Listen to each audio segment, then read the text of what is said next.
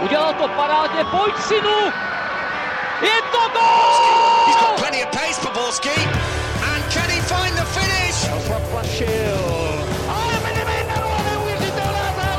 Teď to chtělo přijedat Karlovi do běhu. Teď to chtělo o chviličku dřív. Heinz.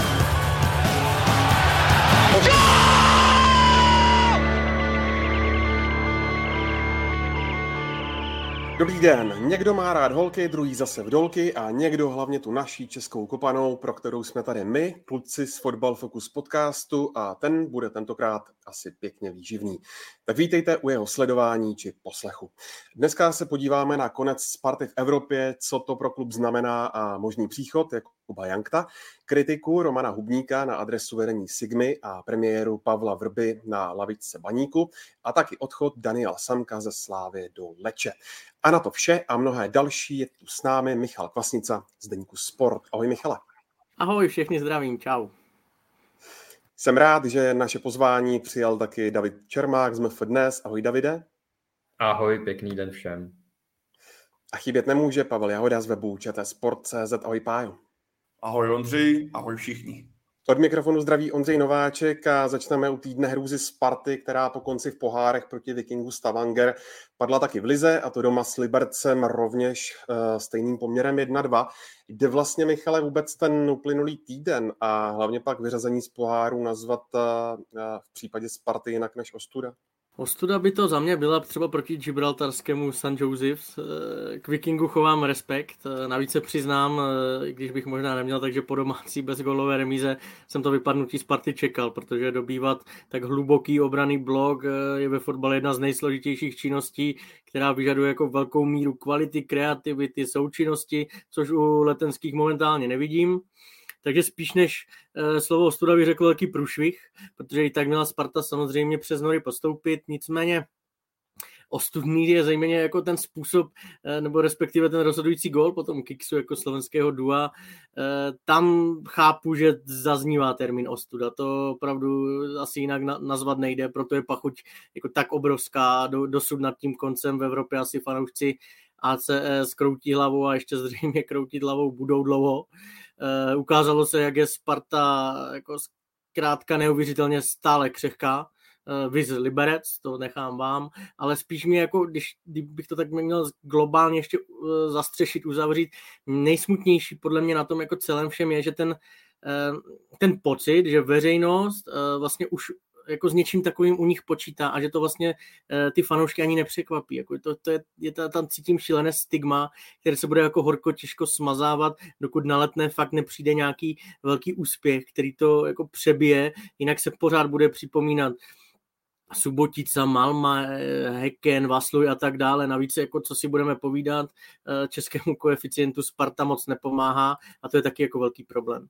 No, já jsem u některých fanoušků Sparty zaznamenal například i takové naprosto bizarní argumenty typu, že konferenční liga je podřadná soutěž proti týmům z Ázie. Tak eh, Davide, jak to je teda? Co pro Spartu konec v pohárech eh, z hlediska celé té sezóny eh, znamená? Tak Michal to řekl vlastně za mě to slovo je výstížný, průšvih, to, to je určitě.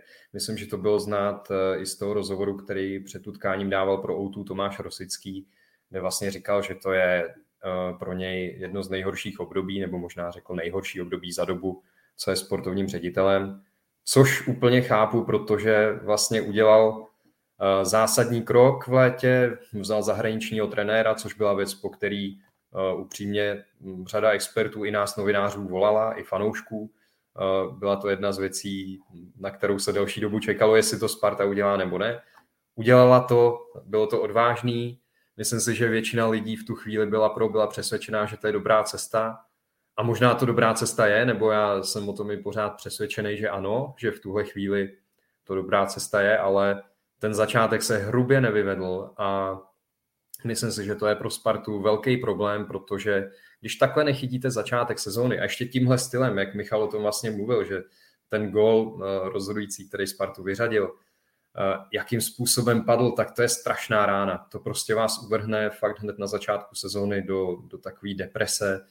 A já upřímně včera, když jsem byl na tom utkání, tak eh, docela jsem se i divil tomu, že fanoušci mají fakt se Spartou svatou trpělivost na to, na to, jak vlastně dlouho to všechno trvá, na to, jak dlouho Sparta neplní ty cíle, který má, ty očekávání, tak eh, jsem byl příjemně překvapený, jak ten tým povzbuzovali, eh, jak prostě ocenili potleskem i každou maličkost, což možná je taky doklad toho, že lidi už se trošku jako smířili s málem na Spartě, že už jim opravdu stačí vidět to nasazení, že aspoň třeba to je signál, že se to hejbne někam k lepšímu, ale mně to přijde jako málo. Já prostě bych čekal, že Sparta, byť Brian Priske jako nový trenér měl na to jenom zatím měsíc a půl, tak bych čekal, že už Sparta prostě bude dál. Takže tohle to vyřazení je pro ní určitě průšvih a ten začátek eh, ligové sezóny to ještě podtrhl. Já bych navázal, Davide, tady v bodu fanoušků. Dle mého je uh, i v nějak jako tyjo, mi vypadlo to slovo, ale by potřeba, aby fanoušci i přes tenhle jako neúspěch pokračovali v tom, co předvedli právě teďka proti, proti Liberci, aby přišli v takovém počtu, aby uh, najednou na Spartu nezanevřeli, protože ano, máš pravdu, ten start byl velice tristní, byl vlastně asi nejhorší, co vůbec mohl nastat, i s ohledem na to, jak dopadl, nebo jak to vypadá s Haraslínem v současnosti, s čem už se dostaneme. Ale za mě, když se podíváme, že Sparta skutečně uh, šla nebo vydala se cestou, která má ji přivést k nějakému cíli. A jak jsi to sám správně naznačil, teď říct někde na začátku Brian Priske byl špatně, Brian Priske dobře, je strašně předčasné, ale v mých očích fanoušci Sparty by nemohli ideálně by měli přijít na ten další zápas v podobném počtu a zkusit ten tým mu pomoci přes tenhle jako těžký start, který má, protože oni chtějí, aby ten eh, klub jim dělal radost musí za to platit peníze, já to naprosto chápu, ale teďka je i řekl bych v jejich zájmu, aby tam na tom stadionu nadále zůstali a tenhle začátek přetrpěli, protože pro mě, já si pořád myslím, že Sparta se ještě rozjede. A teďka řekněme, če, aby se vznikal třeba nějaký tlak na trenéra nebo něco podobného v téhle době by podle mě byla naprostá cesta do pekel. A Sparta prostě nastoupila na nějakou vizi, na nějakou cestu zahraničního trenéra je potřeba, aby v tomhle pokračovala, aby nikdo do toho třeba, já řeknu, aby nezačala panika, což by byl úplný konec pro Letenské. Kdyby najednou měla po třech zápasech začátku sezóny začít nějaká panika, obrovské změny, že jo, e, zasahovat do toho, co se snaží budovat, ač těch prvků z toho tam příliš mnoho není vidět. Ale kdyby mělo prostě dojít k nějakému, já nevím, třeba řekněme Tomáš Sivok by najednou měl dostat větší prostor v UA týmu a zasahovat do toho, což věřím, že Tomáš Rosický nějakému takovému radikálnímu kroku nepřistoupí. Ale jen kdyby to někoho napadlo, tak je to podle mě strašně špatně.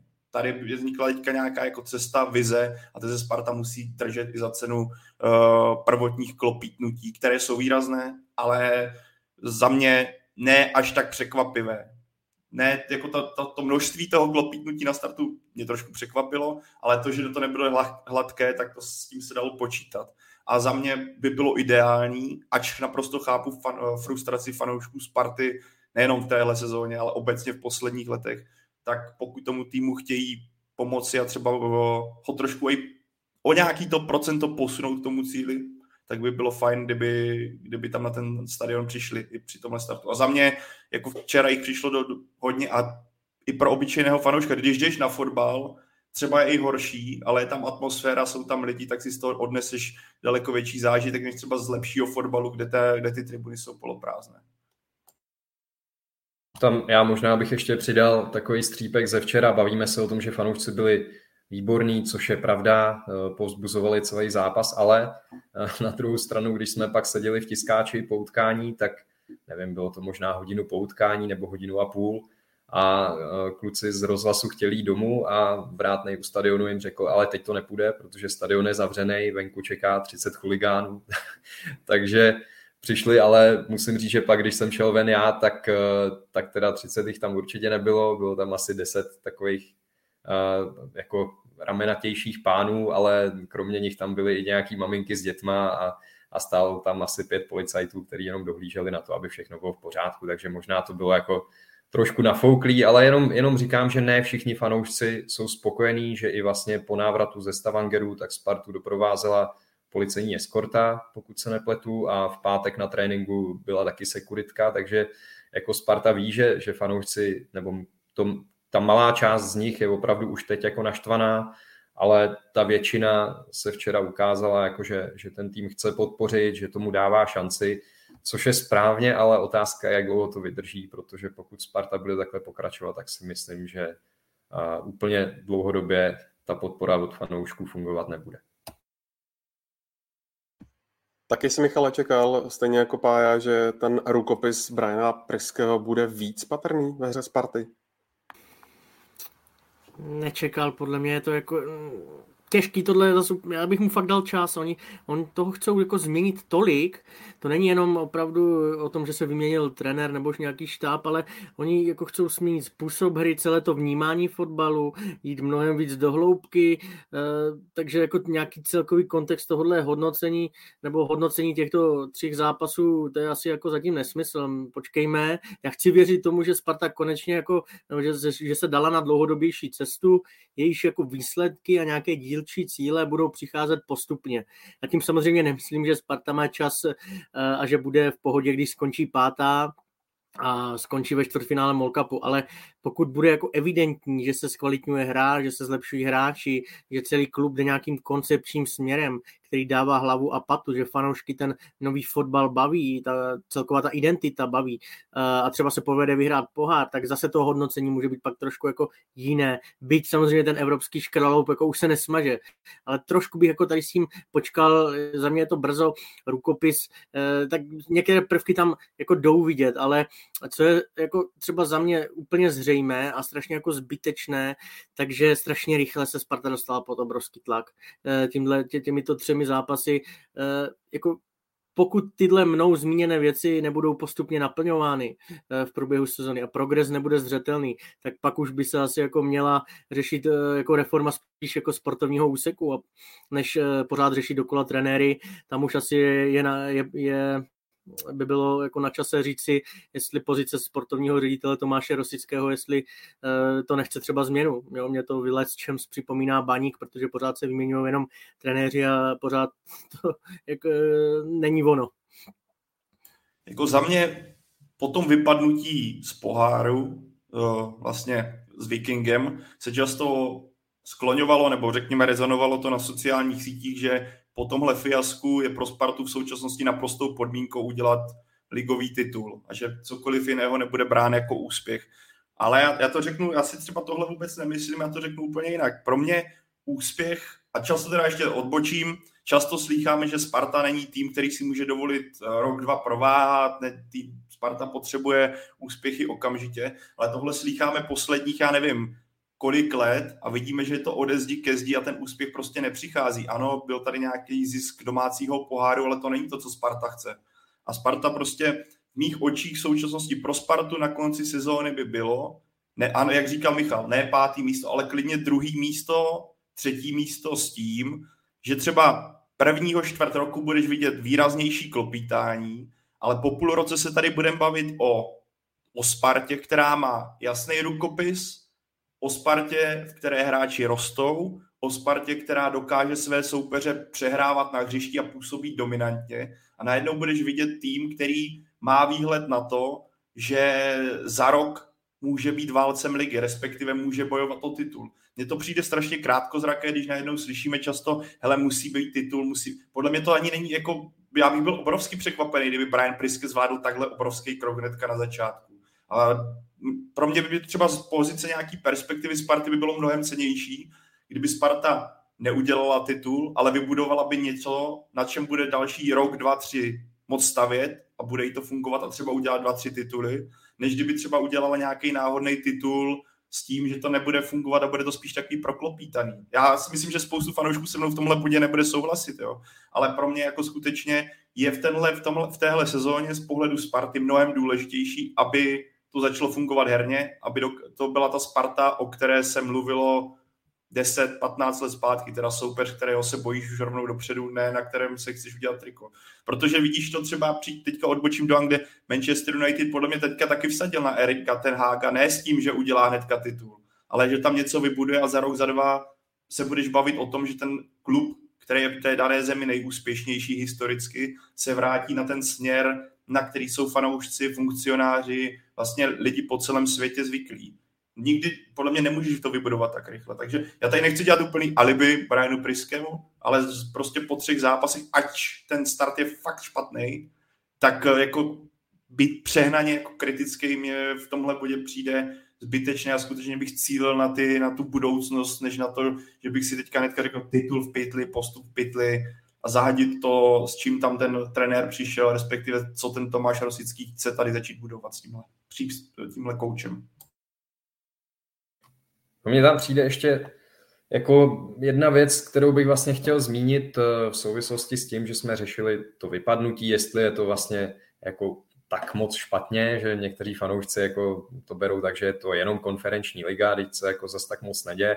Ale já to pořád beru tak, že v Evropě je jedno, který pohár hrajete, ale ty zápasy v Evropě ty hráče hrozně zvedají, hrozně se v nich naučí, protože hrajou zase trochu pod jiným tlakem, proti jiným soupeřům, třeba v jiné intenzitě. Prostě ty zápasy jsou rozdílný a hráči z nich mají těžit, učit se, získávat zkušenosti a o to se teď Sparta připravila. A to jí podle mě zase jako vrací někam o krok zpátky, protože ty zápasy v Evropě prostě klub, který chce v Česku dlouhodobě dominovat, tak si myslím, že je potřebuje, že je těžký jako se naučit jenom na základě české ligy, být prostě dominantní a, a vládnout. Myslím si, že ty pohárové zápasy jsou důležitý a Sparta na to i měla uh, uspůsobený kádr, aspoň co do šířky, pokud se bavíme o, o počtu hráčů, tak ho měla hodně nafouklej teď ho bude muset redukovat.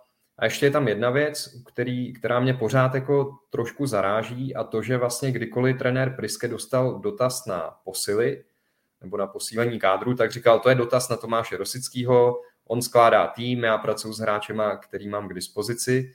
Na mě tohle nedělá moc dobrý dojem. Já prostě si myslím, že trenér uh, by i klidně veřejně si k tomu taky mohl jako říct svoje. Mohl by říct, uh, jaký typy hráčů by se mu hodili, koho potřebuje, nepotřebuje. Já nevím, jak je to nastavený, jestli to je tak, že Tomáš Rosický sestaví kádr a trenér s ním pak pracuje, nebo uh, jaká je vlastně ta, ta chemie mezi nimi, jak moc se domlouvají na tom, koho přivedou, koho nepřivedou. Prostě to prohlášení a Čína, která trenér Priske, musím říct, velký sympatiák, vystupuje výborně na tiskovkách, tak tohle jako jediný, co mě opravdu zarazilo a čemu úplně nerozumím. Že prostě Eh, mám z toho takový dojem, že ten tým skládá Tomáš Rosický a on prostě pracuje s tím, co dostane a to podle mě není úplně správně.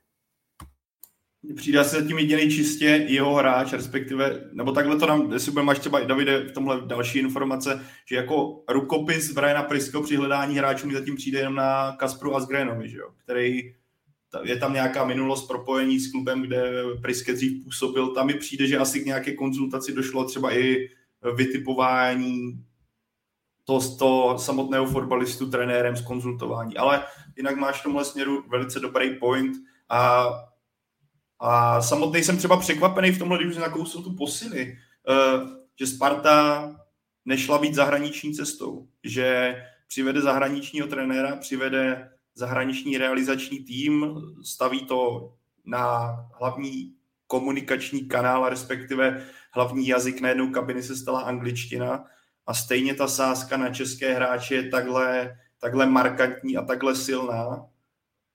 Třeba v tomhle směru No, pro mě, já jsem třeba překvapený, v tomhle bych čekal daleko větší ten zahraniční vliv, i protože to víme, jak zahraniční hráči přivedou něco jiného, než na co jsme do posud zvyklí, respektive vidíš to, že eh, afarický křídlo ti přivede trošku jiný fotbal, než máme tady čeští hráči, mají jako jiný to somato, somatotyp, můžeš tady přivést jiného hráče do středu hřiště. Tohle mi třeba u Sparty trošku chybí, že se jako striktně drží, nebo víceméně striktně drží té české cesty, a co si myslím, že v případě Briana Priska jako trenéra škoda.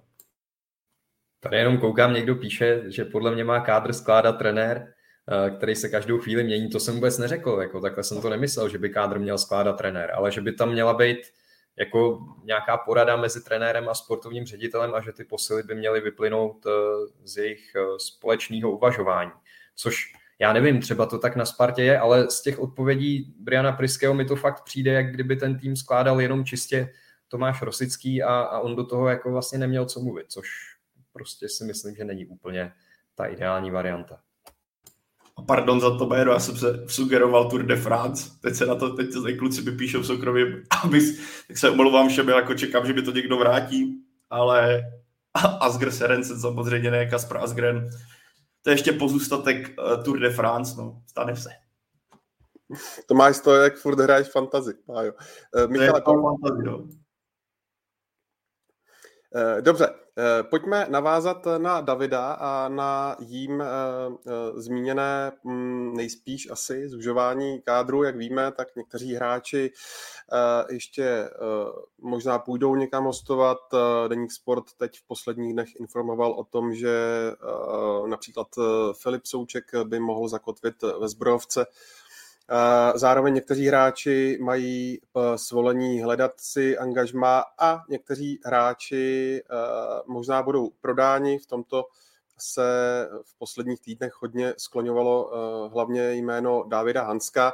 Deník Sport informoval o tom, že Feyenoord Rotterdam za něj nabízí 2 miliony euro.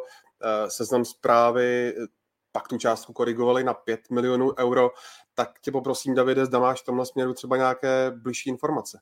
Přiznám se, že v tomhle směru ne. Eh, co se týče Hanska, tak, eh, tak nevím. Eh, ale co se týče zužování kádru, tak myslím si, že je zřejmý, že prostě Sparta bude muset těch hráčů pustit víc, ať už je to třeba Patrik Vidra nebo Filip Souček, o tom už byla řeč, možná Rineš, Drchal, Patrák, Uh, otázka je, co bude třeba s Windheimem. Tam taky jako si myslím, že dlouhodobě prostě ten hráč úplně neplní to, co se od něj čeká. Uh, a pak je otázka samozřejmě, co s brankáři, protože je tam pořád ještě Florin Nica a jsou tam Vorel a Heča, kteří určitě taky mají ambice chytat, takže jako myslím si, že to zužování tam proběhne, i to vlastně Tomáš Rosický zmínil v tom rozhovoru pro O2, že určitě budou hledat těm hráčům prostor, eh, aby hráli co nejvíc, aby sbírali minuty, protože tím, že se vypadlo z poháru, tak těch zápasů bude prostě mnohem míň a, a ta šance eh, pro hráče širšího kádru bude velice malá, aby ve Spartě hráli. Takže to zužování je jako logický, ale, ale myslím si, že s tím Sparta prostě nepočítala a teď eh, na poslední chvíli, nebo není to ještě úplně na poslední chvíli, ale, ale prostě v rozběhnutý sezóně bude muset hledat pro ty hráče uplatnění, což taky není úplně zase vždycky jednoduchý. Takže i v tomhle směru jí to prostě zkomplikovalo tu sezónu a, a mm, je to prostě další problém. No. Abych ještě doplnil Filipa Havelku, nevím, jestli jsi to David, jsi ho zmínil. K těm ost... Jo, zmínil, tak... Ne, ne, nezmínil, nezmínil. Nezmínil, nezmínil, tak tím líp.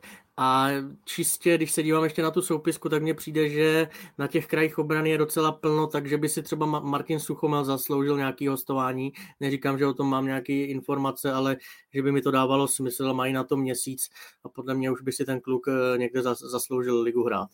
Jak zatím kluci hodnotíte na startu sezóny výkony Adama eh, Karabce? Neříkáte si, že eh, ve světle toho, jak se zatím prezentuje, nebyla od Sparty chyba, že ho neprodala Marseille za 300 milionů?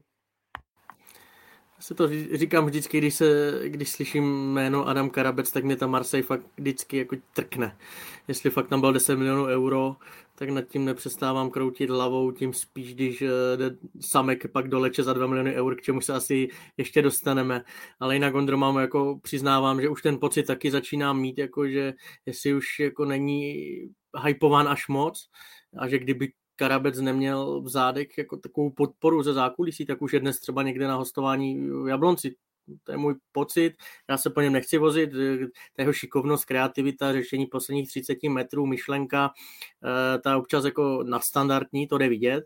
Ale jestli jako z dlouhodobého hlediska nepřepne na nějakou vyšší rychlost, nezintenzivní svou hru, nebude mít zajímavá čísla, tak pořád bude ve škatulce věčný talent co je za mě problém, že teď se tam nemá moc od koho učit. Jako já tím nenarážím na to, že Borek dočkal měl uh, se trvat eh, nebo pokračovat, ale jako na obecný fakt, že kolem něj jsou buď noví hráči nebo víceméně skoro stejně staří. Uh, Krištof Daněk Fortelný není o tolik starší, nemá tolik ve Spartě nahráno. No a v neposlední řadě Krištof Daněk včera ukázal, že má v současnosti mnohem lepší formu. A Eh, třeba když ještě si vezmu ten Liberec, tak o Christianu Friedkovi se vůbec nemusíme bavit, ten je taky momentálně o levelu již. Jako pro mě on upřímně, Adam Karabec je velké zklamání. A protože když si spojil, si nepamatuju, že by měl více dobrých zápasů ve Spartě a pořád si říkám, jestli skutečně on není tím, tím typem fotbalisty, který byl v dorostu mládeži obrovský talent, jakože skutečně obrovský a ten seniorský fotbal prostě mu nesedí, respektive nesedí mu český prostředí.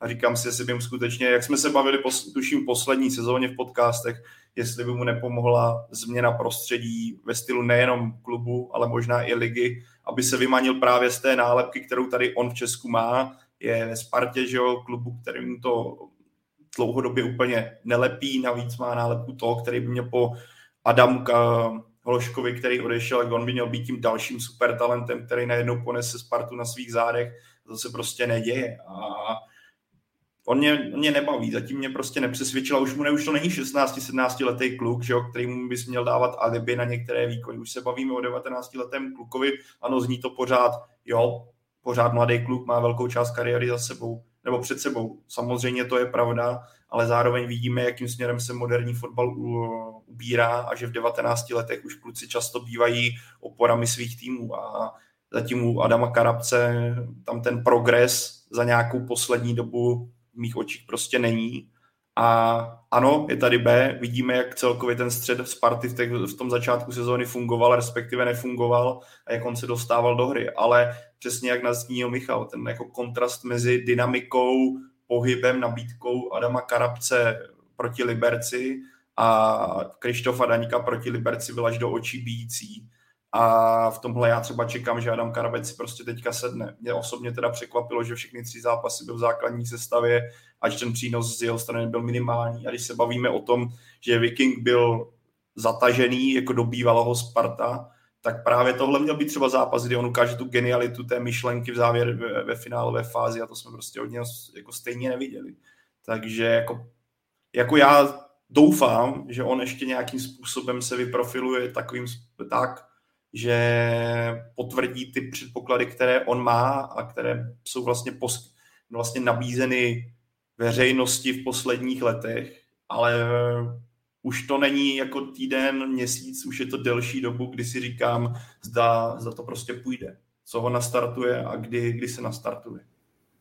Já v něm pořád vidím obrovský potenciál, ale o to mi přijde smutnější, jak k tomu vlastně přistupuje a zvlášť teda ty poslední zápasy jsem měl dojem, že to z jeho strany prostě, že tam nenechal všechno na tom hřišti. Zdaleka ne prostě a pokud byl argument pro to, aby, aby Bořek dočkal odešel nebo skončil a Adam Karabec začal hrát to, že Bořek dočkal je pomalejší, že třeba nehraje v takové intenzitě, že se nehodí do moderního fotbalu, tak teď říkám, že styl, jakým hraje teď Adam Karabec, se taky nehodí do moderního fotbalu. To prostě, tam, tam taky není napadání, není tam vysoká intenzita. Dokonce mi přijde, že co dřív nedělal, začal se trošku jako schovávat před balonem. Přijde mi, že ani nechce hrát, že včera opravdu mám dojem, že snad trvalo 20 minut, než se jako pořádně dostal k míči, takže uh, za mě, jako já jsem z něj fakt hodně zklamaný, protože v něm opravdu vidím velký potenciál a když si vzpomenu, jak vlastně vlítnul do Ačka Sparty, dal gol hned v prvním zápase po pár vteřinách,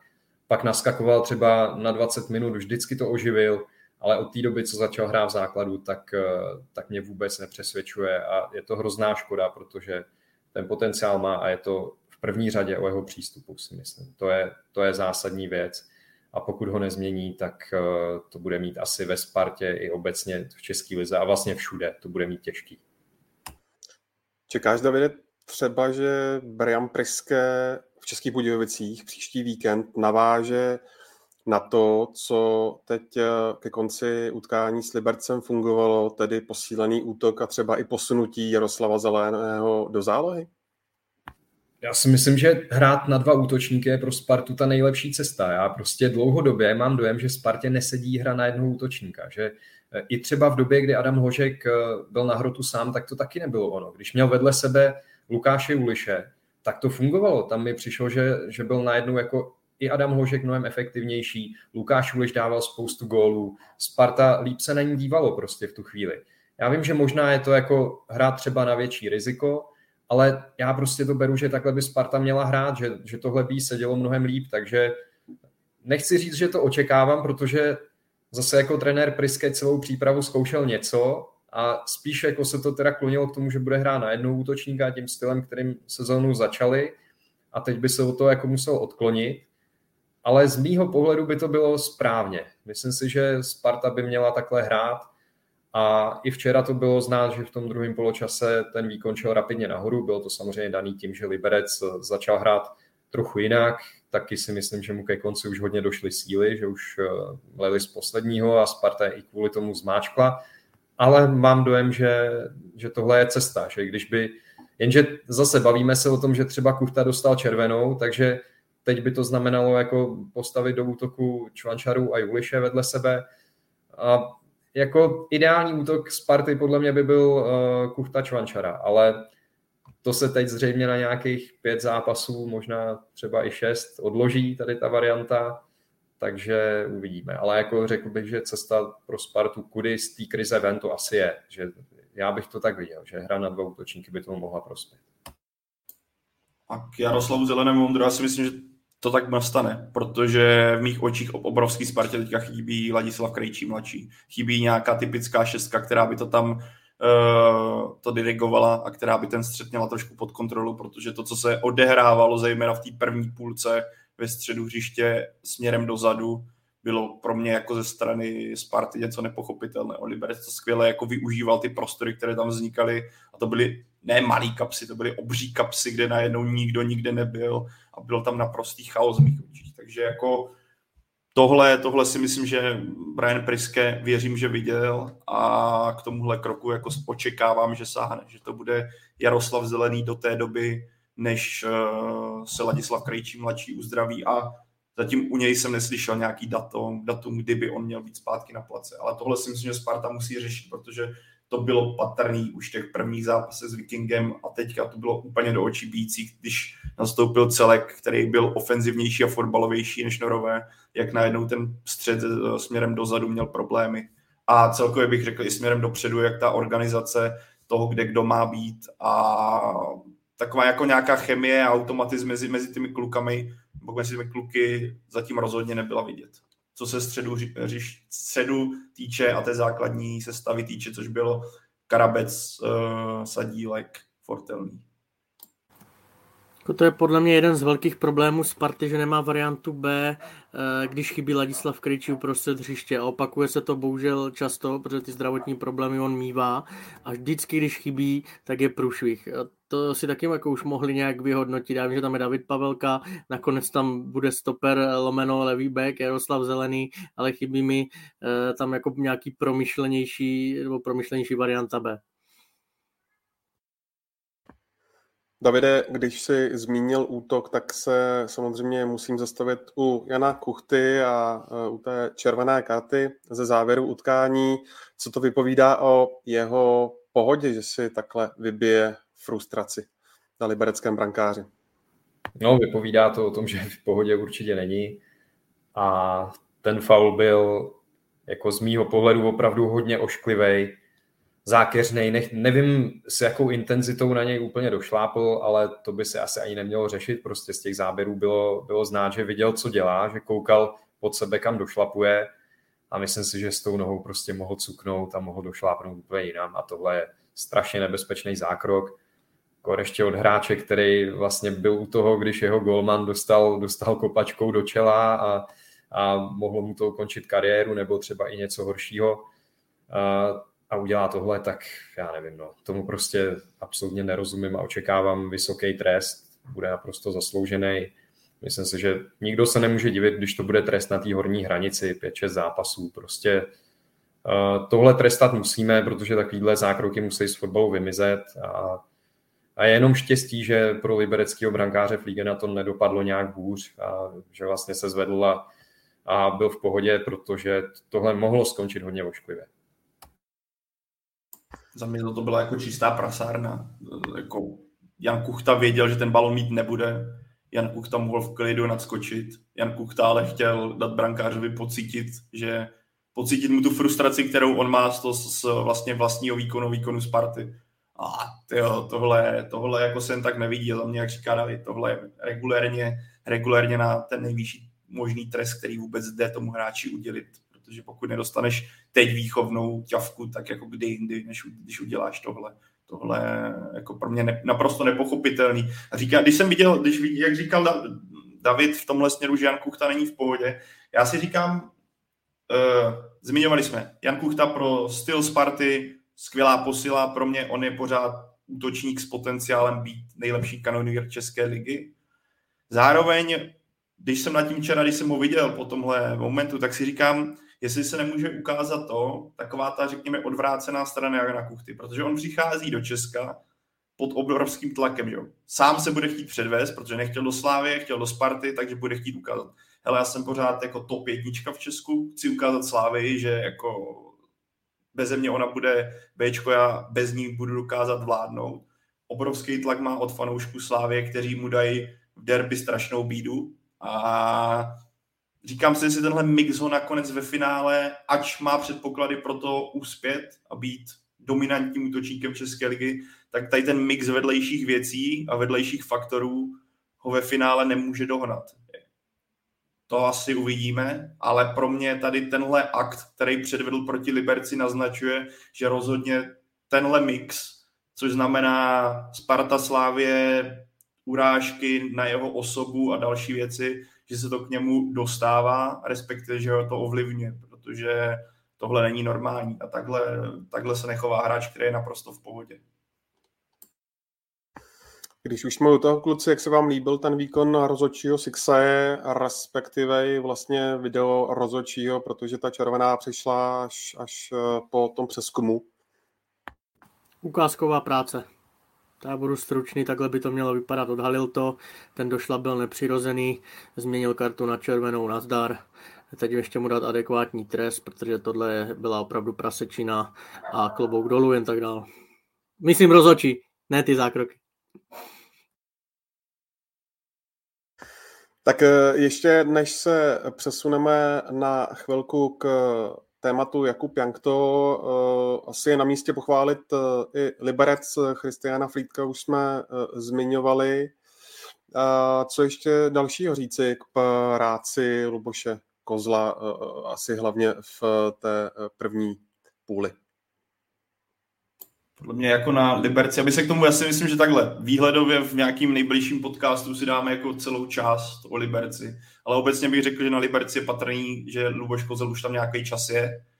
Samozřejmě zase došlo k nějakým změnám v tom kádru, ale že tento jádro tam zůstalo podobné a na těch hráčích už je patrné, že ví, co trenéra čekat, respektive trenér ví, co od nich čekat a oni na tom hřišti to dokázali prodat. Za mě, dívej, je to první zápas, jedeš na Spartu, kde se chceš předvízt, nejedeš na Spartu, která je po vypadnutí z poháru, takže zase na místě trošku počkat, ale rozhodně Liberec v první půlce skvěle fungoval, byl skvěle připravený na soupeře a Christian Friedek už zápasu, to jak on si počínal, hrál v pohodě na to, že hrál proti svému bývalému celku, za který asi vždycky čekal, že bude hrát klobouk dolů a Liberec, myslím, že Michal to psal na Twitter, takže budu, ho budu parafrázovat, ať si to neberu do huby sám, protože preview jsem to v posledním díle nezmínil, Liberec klidně může atakovat eh, top 6, že jo, může být takovou štikou ligy, bude samozřejmě záležet na nějakých faktorech zranění a jak si ty kluci budou počítat formu. Ale třeba kdo mě včera překvapil, tak je Dumbia, eh, že jo, potom, co byl na Dukle a byl, řekněme, poněkud Přesně tak, že eh, Dumbia pro mě to, jak kolik toho odběhal a jak to odmakal na to, že se řekněme od té Dukly svým způsobem vytrácel a teďka dostal trenéra, od trenéra šanci, taky hodně zajímavý výkon. Ale pořád je to jeden zápas, uvidíme, co bude dál, ale Liberci si určitě budeme obsáhleji věnovat potom. Sparta, Jakub Jankto, jak moc je kluci pravděpodobné, že třeba i v nejbližších dnech na letnou tenhle hráč eh, ze španělského Chetafe dorazí? Včera se zranil Lukáš Haraslín, jestli se nemýlím, takže si myslím, že to může nabrat rychleji spát. Je to tak jako čistý můj e, pocit, ale vůbec bych se nedivil, kdyby jako v nejbližších hodinách, v nejbližších dnech e, nebo už třeba do toho příštího zápasu fakt byl e, Jakub Jank to naletné a já asi půjdu proti proudu trochu, ale za mě by to dávalo smysl. Za mě prostě, mě by tam seděl. Nejen tím, že se Lukáš Haraslín zranil, ale Eh, já Jankta nevidím pouze jako kreativní křídlo, což je post, eh, který, kde má Sparta problém, si myslím momentálně, tam jsou hráči z formy, to si asi můžeme říct na rovinu, ale Jank to je za mě univerzál, který je schopen hrát i uprostřed zálohy na ofenzivnější pozici. Eh, vidím tam trochu podobnost s plzeňským Janem Sikorou, kterým typologicky taky leváček, taky jakoby ve škatulce křídla, ale přitom uprostřed asi nejplatnější. Eh, když si vybavím eh, některé sezóny v Udine Janktovi, tak myslím si, že právě měl nejlepší čísla, nejlepší zápasy, nejlepší výkony eh, uprostřed. A Spartě mi mohl pomoct i tam, tím by se mohlo ulevit třeba před chvilkou námi zmíněnému Karabcovi nebo Fortelnému a podobně. A Brian Briske by měl rázem víc možností, jak to celé složit. Vzpomeňme třeba na uh, dva měsíce starý zápas české reprezentace proti Švýcarům, výhra 2-1, myslím, a Jank tu výborný výkon na pravé straně, kde doplňoval Kuchtu, tlačil se doprostřed pod něj, fungovalo to, Jo, já si myslím, že by to eh, minimálně eh, jako Českou ligu hodně oživilo. Otázkou je eh, jeho charakter, jak by si to tam s tím všechno oni na letné dokázali vypořádat, protože takových těchto silných ek je tam už spousta a podobně, ale to už není moje starost, ale jenom to uzavřu, že hodně jsem četl, na, když to vyšlo najevo poprvé, ta informace, hodně lidí ho přirovnávala k Ladislavu Krejčímu staršímu, že ten comeback se mu nevyvedl a že to bude druhý takový a podobně, ale já si myslím, že Jank to je mnohem výraznější fotbalista, eh, že není než oproti Krejčímu není tak jednoduchý v typologii, to znamená není úplně jako přímkový, lineový hráč, je mnohem kreativnější, mnohem univerzálnější, variabilnější a e, poslední věc, známka kvality je už jen to, že prostě patří do základní sestavy nebo do minimálně užšího kádru reprezentace. Takže e, už jen tímhle selským rozumem prostě za mě posila by to bylo. No, Michal to zmínil. Já třeba, mně se vždycky Jank to víc líbil ve středu zálohy než na kraji. Celá ta snaha vlastně udělat z něj křídlo mi přišla taková trochu moc na sílu a mám dojem, že ty jeho přednosti mnohem líp vyniknou ve středu zálohy. A teď se musíme bavit o tom, jestli náhodou tam Sparta nemá přetlak. Jako těch hráčů do středu zálohy má teď Sparta opravdu hrozně moc, ale ona by samozřejmě Jankta vzala primárně na křídlo, což ale zase nevím, jestli je řešení těch problémů, protože samozřejmě zaplácnete tím místo, pokud teda Lukáš Haraslín bude nějakou delší dobu zraněný, což nevíme, ale já prostě nejsem úplně přesvědčený o tom, že Jank to na křídle Spartě nějak výrazně pomůže, že to bude hráč, který to nějak extrémně zvedne. Já si myslím, že by jí pomohl, kdyby hrál ten střed zálohy. A tam si myslím, že má Sparta teď přetlak. Takže pro mě je to s velkým otazníkem tohle posílení. A mm, byť teda taky předpokládám, že se to v nejbližší době stane, ale nevím, prostě u tohle příchodu nejsem úplně si jistý, co si o tom vlastně mám myslet. Jako, pokud by bylo jasně daný, že Sparta Jakuba Jankta využije ve středu zálohy, tak řeknu super, to je, to je ideální kauf. Ale na křídle prostě nemám dojem, že by se s jeho příchodem něco extra vylepšilo nebo změnilo, protože mám dojem, že uh, vlastně za poslední dobu, kdykoliv jsem mu viděl hrát na tom levém křídle, tak mě nikdy vlastně úplně nepřesvědčil. Nikdy to nebylo tak, že bych si řekl, teď zahrál vynikající zápas. I třeba na Euru si vzpomeňte, kolik jako, kolikrát vlastně patřil k těm hráčům, který spíš eh, jako první střídali, nebo mám pocit, že pak eh, vlastně do nějakého zápasu naskakoval i z lavičky. Eh, prostě to tam od něj nebylo úplně ono. Na té nejvyšší úrovni mi přišlo, že mu možná trošku scházela i rychlost proti některým hráčům. A já prostě vidím jeho místo uprostřed a tam momentálně by ho Sparta zřejmě nevyužila.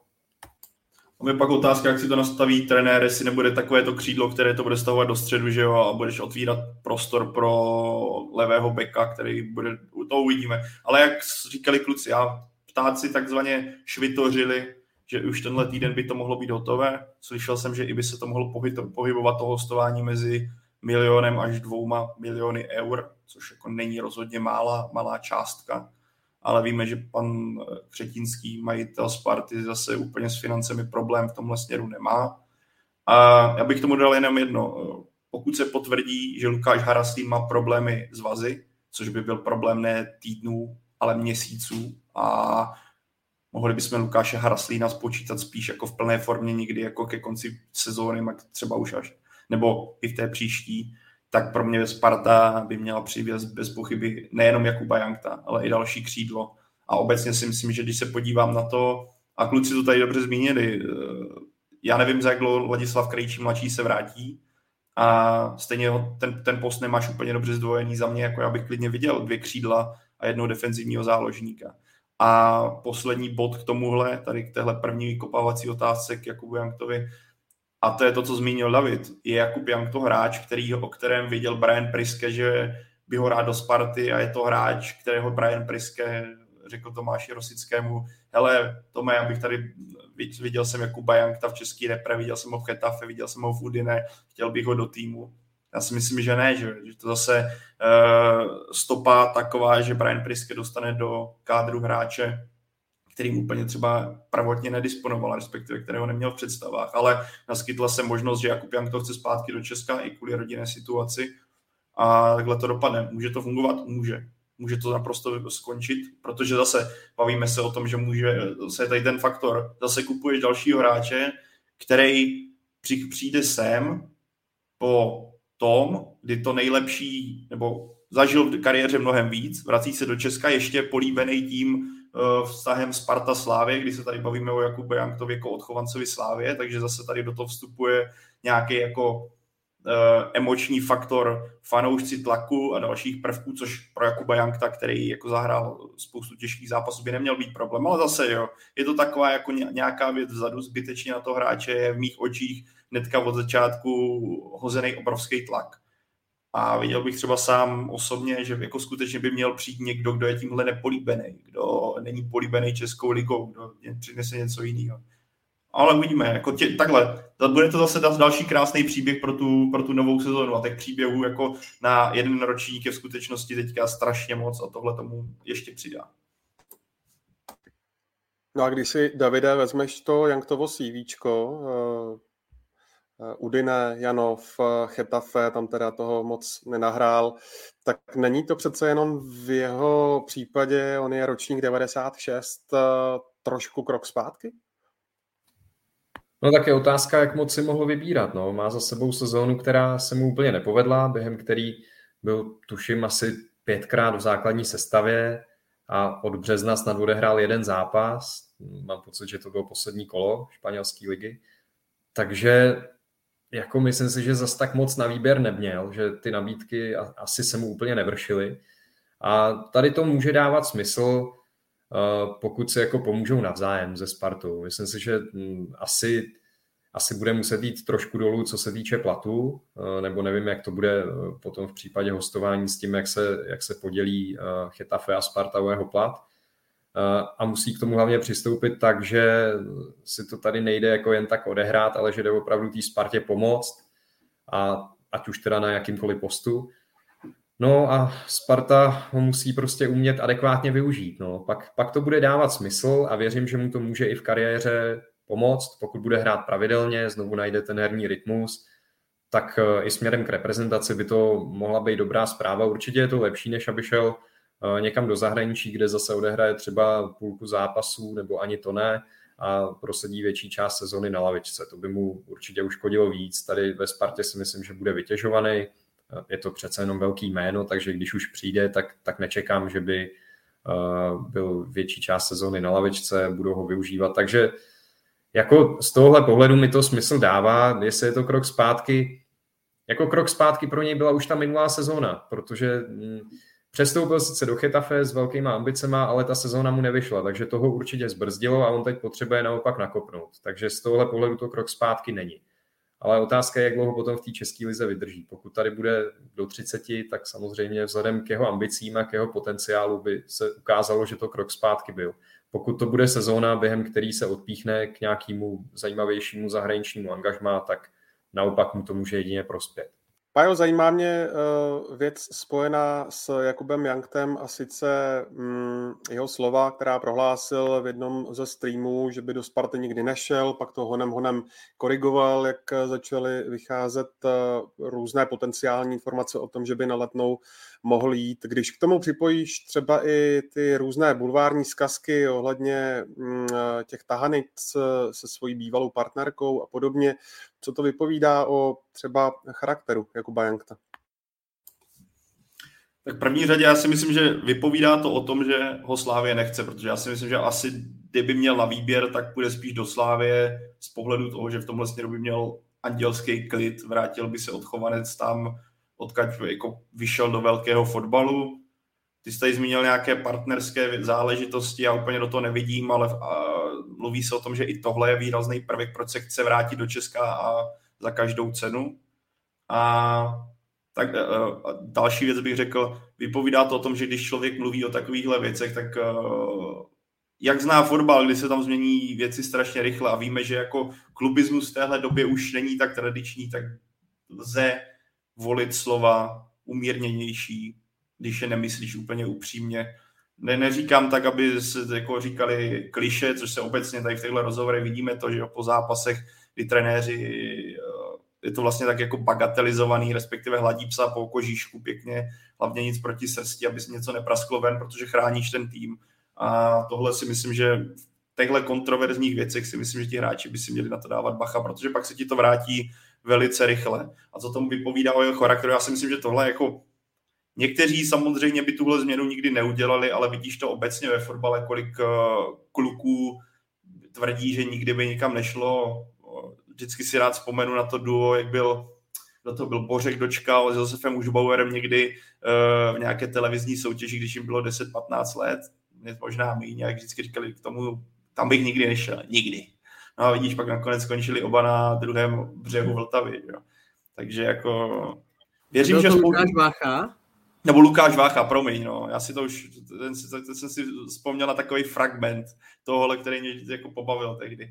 Já vím, že spoustu fanoušků se mnou nebude souhlasit a bude říkat, hele, klubismus nade vše, ale když vidíš, jaký peníze v tom pohybují a pak do toho zapojíš právě prvky nějaké rodiny, a návratu domů, tak jako svým způsobem to chápeš, ale ten hráč, já spíš nechápu, že se vrátí, vrací do Česka v tomhle jako ještě dobrým věku s tím CVčkem, co jsi zmínil, ale jak říkal David, asi nebyla adekvátní nabídka, já jsem slyšel, že měla přijít jen jediná ze série B, nevím, jak je to pravdivý nebo nepravdivý, ale očividně to vypovídá o tom, jako, jako jí portfolio možností teďka, jako jak to má.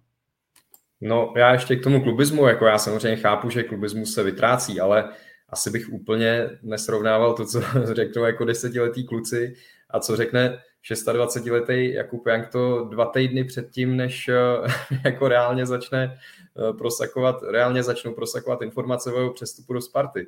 To, že pak jako to někde zlehčuje a říká, on, on to komentoval slovy, no vůbec to nebyl trolling, jako ten rozhovor, ale mě na tom teda jako nic jako trolujícího nepřišlo. Mně to, mně to prostě přišlo, že mluvil úplně normálně, odpověděl prostě na otázku nějakého diváka, jestli by šel do Sparty, on řekl, ne, v tomhle jsem, v tomhle jsem věrnej, prostě vyrost jsem ve Slávi, tak jestli v tomhle někdo jako spatřuje nějaký trolling, nevím, no. Já, já teda tam jako nic nevidím, žádnou nadsázku, přišlo mi to, že mluvil celkem vážně, a že potom za dva týdny jako, nebo za tři týdny bude ve Spartě, no tak jako tohle mi na tom trošku vadí. Já samozřejmě chápu, když Slávy jde do Sparty, Spartan jde do Slávy, ale takový to říkat, nikdy bych tam nešel a pak tam za tři týdny být, tak to, to prostě už mi zase přijde trošku přehnaný a musí počítat s nějakou reakcí od fanoušků, protože to, tohle jako je jasný, že, že se jim líbit nebude. To máš, to máš pravdu, rozhodně. Já jsem tam tak, já jsem ten rozhovor si pouštěl několikrát, tam ne, jako pro mě tam nebylo ani level, ani špetka trollingu, akorát mě to, já bych to popsal tak, že v té době měl možná ještě ideu, že to dopadne celý jinak, že se nebude vracet do Česka. A nakonec to vykrystalizovalo takhle, ale přijde mi, že Jakub jako Jank to už tomhle směru zase jede celkem pilu, když vidí, že pak hodí na Instagram. A může to jenom být taková jako utička, jo, ale přijde mi, že hodí na Instagram fotku, řekněme, v barvách Sparty, Eh, co se týče těch tréninkových náčiní. Třeba je to jenom náhoda, je to jen provokace lidí, ale zároveň mi to přijde, že takzvaně brousí, brousí tu hranu a provokuje hnedka na start dost výrazně a je, je, že nebude patřit rozhodně a že se bude hrát v Edenu mezi oblíbence, jestli to tak dopadne a nakonec na let neskončí. Ale rozhodně, Davide, to, to, to, to, to dobrý point, srovnávat desetiletýho kluka eh, s 26-letým klukem bylo z mé strany nepatřičné. A Michalovi se zasekla hlava asi. Definitivně. Uh, Davide, no tak uh, poslední věc asi k tomuhle bloku zajímá mě, zda to třeba nevidíš ještě tak, eh, že když teďka Sparta peče Jankta, zda třeba neměla mm, být razantnější, rychlejší než Slávě a neinvestovat peníze třeba do Evertona? To je otázka, no. To, tohle prostě je o tom, že někdo ten tým skládá a vybírá si do něj typy hráčů. A jako já zase nejsem schopný říct, že kdyby přišel do Sparty Everton, takže by tam hned byl výborný a že by to zvednul, protože jak se ukazuje dlouhodobě, tak eh, Sparta zatím ty hráče, který do ní přijdou, nezlepšuje, ale spíš jako v tom rozvoji většinou zabrzdí, což já nevím, čím to je. Já prostě se snažím na tohle přijít už asi pět let, nebo jak dlouho se to děje, ale těch případů je strašně moc. Jako vemte si třeba Michala Trávníka, který taky přišel do Sparty s tím, že měl za sebou vynikající sezónu v Jablonci, byl produktivní, dával hodně gólů a přišel do Sparty a bylo to nic. Prostě ten hráč byl neviditelný, nedával góly, nenahrával na ně. Prostě buď to bylo tím, že mu nenašli správnou roli, nebo tím, že si na Spartu nezvykl na to prostředí, ale takových hráčů je strašně moc, těch příkladů bychom našli opravdu hodně, takže já nedokážu říct, jestli Everton, kdyby tam přišel, tak jestli by nespadl taky do téhle škatulky. Je to klidně možný, protože i zatím, jako podívejte se na Michala Sadílka, třeba taky, eh, pardon, Lukáše Sadílka, taky zatím si myslím, že to ve Spartě není úplně ono, že prostě není to ten stejný hráč jako ve Slovácku. Těm hráčům to trvá, než se tam rozkoukají a některým se to nepovede třeba vůbec. Takže eh, je to otázka. Já si osobně myslím, že Everton třeba Slávy hodně pomůže a nejsem přesvědčený o tom, že kdyby byl ve Spartě, takže že pomůže stejnou měrou. Myslím si, že spíš ne, protože eh, ve Spartě to prostě mm, spousta hráčů má těžší než kdekoliv jinde a na to prostředí si prostě nezvyknou, nezvyknou si na ty nároky a třeba jim ani nesedí ten styl, kterým Sparta hraje. Takže těch proměných je tam strašně moc a spekulovat o tom, jestli měl přijít ten nebo ten, je vždycky ošidný. Jako dá se říct, že, že Everton měl skvělou sezónu, proč po něm Sparta nesáhla, ale prostě si to vyhodnotili tak, že jim víc pomůžou jiní hráči. Zatím se ukazuje, že, že to tak není, ale dejme jim ještě čas. Opravdu je začátek sezóny a a, a třeba se ještě ukáže, že Sparta ten tým poskládala dobře. Zatím tomu z mýho pohledu moc nenasvědčuje, ale, ale opravdu je předčasný to všechno zmuchlát, hodit do koše a říct, že je všechno špatně. Já se třeba přiznám, že jsem čekal, že Sparta udělá někoho z trojce Everton, Kadu, Vlkanova. Tak zbývá už jen jeden. Tak, tak dřív jsem si třeba myslel, že by mohli udělat Tomáše Ostráka, který pak eh, vlastně z Kelnu šel do Ameriky, taky se to nepovedlo. Tam jako nějaký kreativní týpek na to křídlo mi tam chybí. Já jsem třeba, ještě jestli můžu, já jsem čekal, že na křídlo právě přijde hráč, který ho třeba zná trenér Priske. Někdo ze zahraničí, eh, u koho on přesně ví, co od něj čekat, přesně ví, co mu ten hráč přinese, zná jeho přednosti, zná jeho nedostatky a nikdo takový nepřišel. Přitom si myslím, že jako Sparta měla na křídlech problém už v minulý sezóně, že jako podzim byl dobrý, tam Lukáš Pešek hrál výborně, Lukáš Hraslín taky rozhodl derby ze Sláví, ale na jaře už to bylo slabší, takže já jsem čekal, že Sparta bude chtít zvýšit uh, na křídlech tu konkurenci mnohem víc, tím spíš, že vlastně, uh, teď nevím, to bylo, myslím, že v zimě odešel Mober Carlson, který podle mě aspoň jakž tak tlačil na ty hráče na křídle, byla to pro ně konkurence, ale, ale prostě předpokládal jsem, že přijde hráč, který opravdu trenér dobře zná a bude na něj sázet, ale nikdo takový nepřišel a jsme zase u toho. Jestli je to tím, že tým teda skládá Tomáš Rosický a vybírá hráče, eh, který zná on, nebo o kterých je přesvědčený on, a nebo jestli do toho má co mluvit i trenér Priske a může říct, já chci tohle, protože ho dobře znám a protože vím, že nám stoprocentně pomůže. Zatím mi to připadá jako spíš ta první varianta, protože opravdu z těch, který trenér Priske zná, tak eh, se můžeme bavit o Serencenovi, anebo ještě dejme tomu o Kuchtovi, který ho údajně chtěl, chtěl do Antwerp, ale jinak si myslím, že nemůže ty hráče až tak detailně znát, ty, který vlastně mu do kádru přišli. Takže v tomhle to má on zase složitější a i z toho možná pramení ty problémy, které Sparta na začátku sezóny má. Já to, Davide, třeba navážu už na, na tebe krátce, ať můžeme jít dál. Já to třeba čekám, že tohle musí, musí teďka nastat, protože když jsi viděl ty první tři zápasy a podíval se, vezmeme v potaz zranění Hraslína, Minčeva, který na tom křídle nepředvedl zvola nic. A myslím si, že trenér Priske tohle musí vnímat, že tohle není alternativa, která by Spartu měla vytrhnout.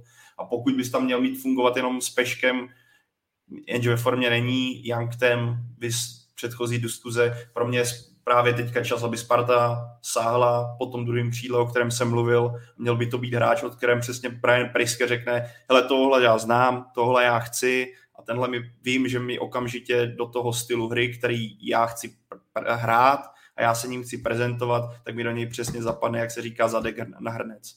Tohle, tohle já čekám od Sparty v následujících dnech, potažmo možná týdnech. Pokud by k tomu nedošlo, byl bych velice překvapený a bylo by to ze strany Sparty za mě uh, špatně. To samý bych čekal jako potenciální alternativu za Ladislava Krejčího mladšího. Opět bych čekal, že to bude hráč, o kterém Brian Priska řekne, tohle chci, o tom vím, ten mi přinese kvalitu, kterou já potřebuji a bude to dobrá alternativa za Ladislava Krejčího mladšího. Pokud by tomuhle nedošlo a Sparta by zase sáhla třeba do českého rybníčku a byl by to hráč, který ho, jak jsi dobře zmínil, Brian Priske teprve bude nakoukávat a bude se s ním seznamovat, tak je to akorát prodlužování toho celého procesu aklimatizace, progr- uh, vize, který Brian Priske chce prezentovat a je to v mých očích trošku takzvaně hozený, hozená jako takový, nechci říct kláda pod nohy, ale takový klacíček, který vůbec nemusí jako být. Mohlo by se Brianu Priskem v tomhle směru pomáhat daleko více. A to nemá být jako, jako totální alibi pro Briana Priskeho, ale, ale za mě jsou to zatím přestupy český prostředí, který Brian Priske dle mého nemůže znát tak dobře, jako třeba kluky, s kterými pracoval eh, Dánsku, v Belgii, že jo. Myslím, že v tomhle on má rozhled daleko větší. A ten stoper uh, Serence, na to si budu se pozor, tak ten dokazuje, že ho si ho můžeš dovolit dát hnedka do prvního zápasu, do základu, on ti předvede standard, který od něho čekáš, protože přesně ví, co od něho budeš čekat, respektive on ví, jak hrát ten styl, kterým se Brian Priske chce prezentovat. Tak ještě jedna úplně poslední věc eh, mě napadá. Očekáváš, Davide, že eh, teď proti Českým Budějovicím se do brankoviště postaví nějaká jiná tvář než Dominik Holec po těch golech, které uh, prošly, nebo spíš neprošly jeho rukama, například uh, golman Vorel? To bych asi fakt hádal. To, to prostě nevidím trenéru Priskemu do hlavy. Zatím mi to přišlo, že je to spíš trenér, který se snaží dávat uh, důvěru těm hráčům, na který vsadil v úvodu. Moc tu sestavu zatím neměnil a nečekám ani v Budějovicích, že by udělal 4-5 změn. Jestli sáhne do branky, no tak jako nabízelo by se to mm, z takového toho obvyklého důvodu, jak se říká, dát týmu nějaký impuls, to se pak často sáhne k výměně brankáře, takže možná jo, ale jestli tam čekat Vodla nebo, nebo Heču, to nedokážu říct, asi Florinnica je zřejmě ze hry, tam už to asi na pokračování jeho kariéry ve Spartě nevypadá, ale jako je pravda, že před sezónou se spíš eh, proslýchalo, že by měl chytat Vorel, takže možná bylo trošku překvapení, že od začátku chytal Dominik Holec. A pravda tak je, že mu ty zápasy úplně nevyšly. Takže možná jo, ale na druhou stranu asi ve mně převažuje to, že trenér Priske jako fakt se snaží dávat těm hráčům důvěru, eh, nechce srazit někoho, komu třeba ten úvod úplně nevyšel, takže ho radši podrží v sestavě. Takže já, kdybych si měl typnout, tak, tak Holec spíš v bráně zůstane. To bylo taky pikantní Vorla hned na Budějovice. To by bylo jedno z témátek víkendových.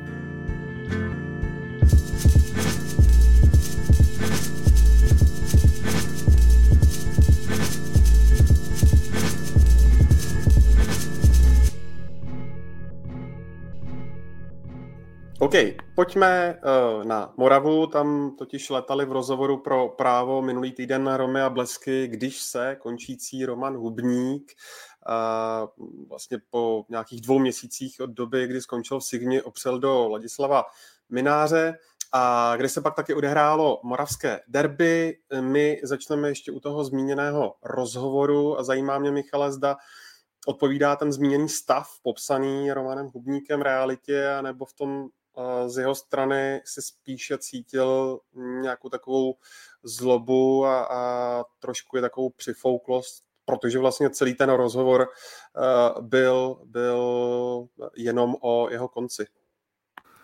Mi zase spadne internet a taky budou lítat hromy a blesky. k tomu rozhovoru. Tak eh, prvně, co mě jako evokovalo nějaký pocit, že to v něm hodně bublalo, že potřeboval to říct, jít s tím ven a nějak to v sobě uzavřít. Takový pocit z toho mám. Trošku mě to překvapilo, protože Roman má, eh, tuším, v Sigmě syna, ale i tak mu stálo za to prostě to odprezentovat, eh, protože jak on tam několikrát zmínil, on nemá nic proti klubu, ale čistě to personifikoval. Za mě tam není nafouknutého vůbec nic. Eh, Hubník řekl jenom veřejné tajemství, které se jako ví, a který já vlastně už jsme taky, taky o tom, myslím, se bavili třeba loni, eh, že Sigma za mě nebude nikdy jako velkým a respektovaným klubem, dokud budou na Andrově stadionu převládat praktiky nebo vlastnosti jako buranství, hulváctví, eh, rozbitá skla v kancelářích po nepovedených zápasech, opilí rozočí, rozkopané koše, trapasy v tunelu, výlevy, výlevy z tribun, výlety do hřiště z tunelů, nesmyslné návštěvy nekompetentních lidí na tiskovkách, eh, kteří tam nemají co dělat a podobně. Roman Hubník to nazval dusnem a to dusno je tam dlouhodobě. Za mě by jako fotbalová kultura měla zkrátka vypadat úplně jinak a nebojím se říct, že to je jeden z důvodů, proč spousta fanoušků na Sigmu v minulých letech zanevřela, Eh, protože jim prostě to vadí. Eh, samozřejmě není to jeden z důvodů, ale je to takový střípek do té mozaiky.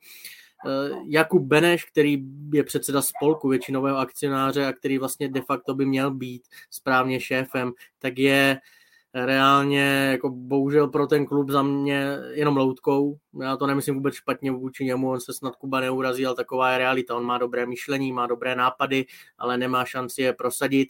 Na to si myslím, že Roman Hubník taky lehce naráže, narážel v tom rozhovoru. Jo, že ta arogance mocí některých lidí, kteří do klubu nedali ani korunu, ale dostali se postupně k vrcholným pozicím, je jako šílená.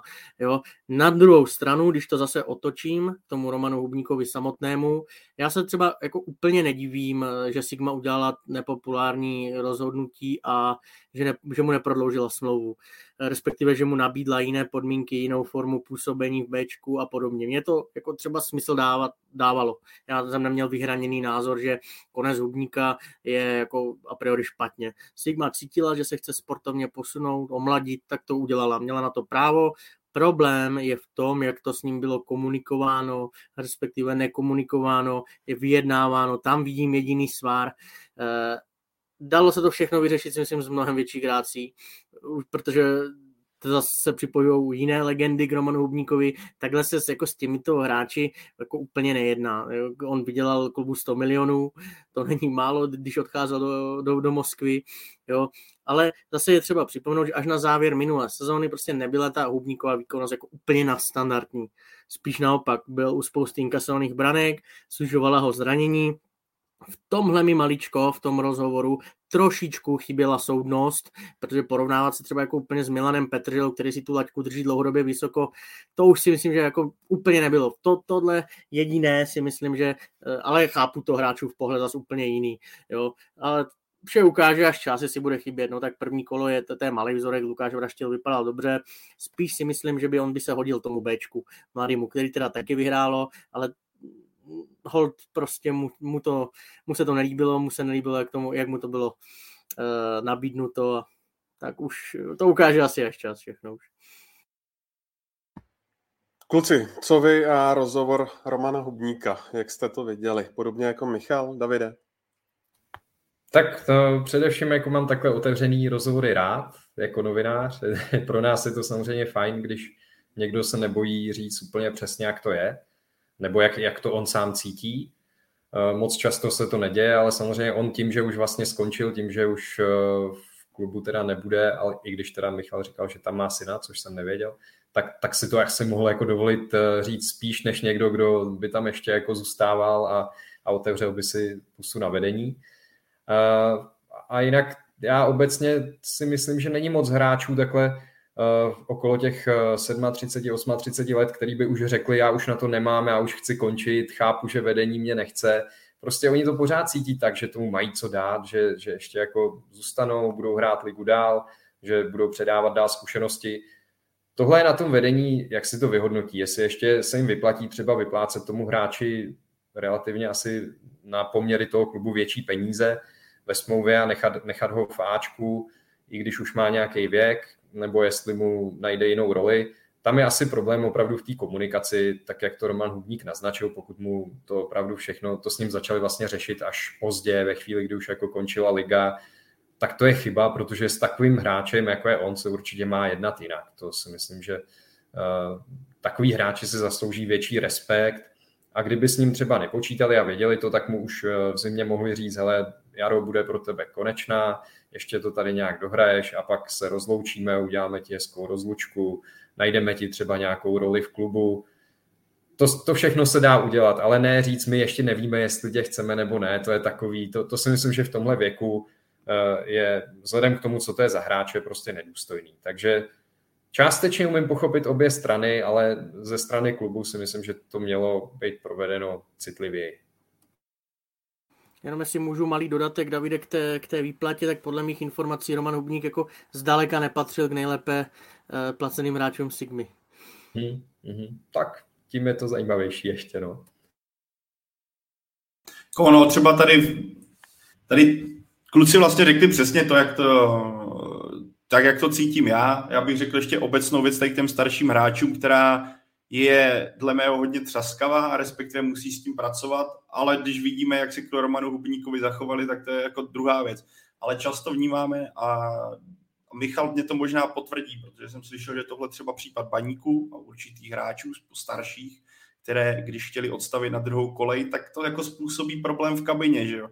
A když sedí na lavičce, respektive no sedí na lavičce třeba na tribuně, tak to potom nemusí dělat dobře jako, že jo, kabině, nemusí to dobře dělat na tréninkách, protože že jo, ty mladí kluci k těmhle starším jako zlíží, mají k ním respekt a když ti takovýhle hráč bude kafrat jako do trenéra, bude ti kafrat jako do vedení. A to neříkám, že je to případ Romana Hubníka, já teďka spíš jako odbočuju do nějakého jako dalšího prvku, který u tohohle podepisování starších kluků, kteří to mají za sebou spoustu, ale už si nejseš jistý tím jejich přínosem eh, pro daný klub, respektive pro daného trenéra, respektive pro danou sezónu, tak může být jako silným prvkem, který třeba tolik není vidět, protože takovéhle věci se ven jako nepouští, že ti někdo mydlí schody po tom, co, co ho na dva, na tři zápasy posadil a najednou ti dělá na, na, na tréninku čurbes. A to, to neříkám, že je to případ Romana Hubníka, to možná bude vidět Michal, jaký v tomhle on bude vidět, nebo jaký on v tomhle je, Roman Hubník, ale jenom to jsem spíš dal jako takový obecný příklad, co třeba jde jako na, uh, jsem slyšel, jak to bylo pár měsíců zpátky v případě baníku Ostrava, že někteří, a já si myslím, že se to domyslí jako všichni, kdo tam je jako nejzkušenější, když si se do, jak to potom vypadalo v kabině. A nedělalo to dobrotu. Michale, ty už si některé ty um, soudobé charakteristiky klubu zmínil. Řekl bys, že uh, jednou z těch osob, která tam, uh, řekněme, brzdí personální politiku, je třeba i sportovní ředitel, pan Minář? No tak samozřejmě, že jo. On zdaleka bych tady jako eh, nechtěl říkat, že udělal všechno špatně, to jako chráň Bůh, ani bych si to nedovolil, nebyla by to pravda, hodně dobrých prodejů a podobně, ale už jen, že sportovní ředitel je jako reálně šéfem klubu, který vlastně nemá pořádného majitele, je celý zvláštní a celý za mě jako špatně. A jako spousta bývalých hráčů, těch opravdových legend, ne těch, eh, o kterých my píšeme jako legendy, nadužíváme tohle označení, ale těch opravdových legend se chtěla do Sigmy vrátit, nějaké roli třeba pomoct finančně, názorově, figurovat v managementu, Eh, přivést svoje sponzory, eh, své lidi a tak dále, ale po dlouhých jednáních to raději zdala. To není tak dlouho, se tady eh, v minulých letech tohle řešilo často a až na vlastně Aleše Škerleho, který je obchodním a marketingovým ředitelem a Davida rozehnala, jenže ve výboru spolku, což je ale taková spíš jako decentnější funkce, jako není nikdo z bývalých hráčů, nikdo další. Samozřejmě prvotně se musí tady těm bývalým hráčům jako chtít stoprocentně pracovat. To nemyslím špatně, ale jako na to je dřina pak jako pro klub opravdu ten čas vynakládat a pak je otázkou, zda oni si třeba zvolí, jestli si nechcou užívat ty vydělané peníze s rodinou a podobně ten čas. Takže to je zásadní předpoklad, ale jako o něčem za mě svědčí, že ty staré struktury nikoho nového mezi sebe prostě nepustí. A navíc jako za poslední dobu, a to je jako taková málo známá věc, víceméně nepodstatná, ale taky o něčem jako svědčí, že se tam vyměnila spousta lidí eh, i na těch jako takzvaných neviditelných pozicích v kancelářích, ve fanshopech, eh, v press oddělení a všichni pak eh, taková zajímavost sdíleli ten Hubníkův rozhovor na sociálních sítích, jako čímž mě přišlo, že dali najevo, prostě jsou rádi, že z klubu odešli a proč z klubu odešli. No, co se týče návratu nějakých bývalých těch jako fotbalistů reálně třeba do kádru, tak eh, Uvidíme, jak dopadne třeba za rok nebo za dva Martin Pospíšil z Jagiellonie Bialyštok, tam si myslím, že je oboustranná myšlenka návratu, ale jinak jako Olomouc patří obecně spíš ke klubům, které to s těmi bývalými hráči jako neumějí. Neumějí, ty vztahy jsou hodně pošramocené, už jsem to zmínil, chybí mecenář, silný majitel, který by kontroloval i ten management, který by jako některý lidi držel zkrátka, oponoval, jako nějaká důrazná oponentura kvalitní tam chybí.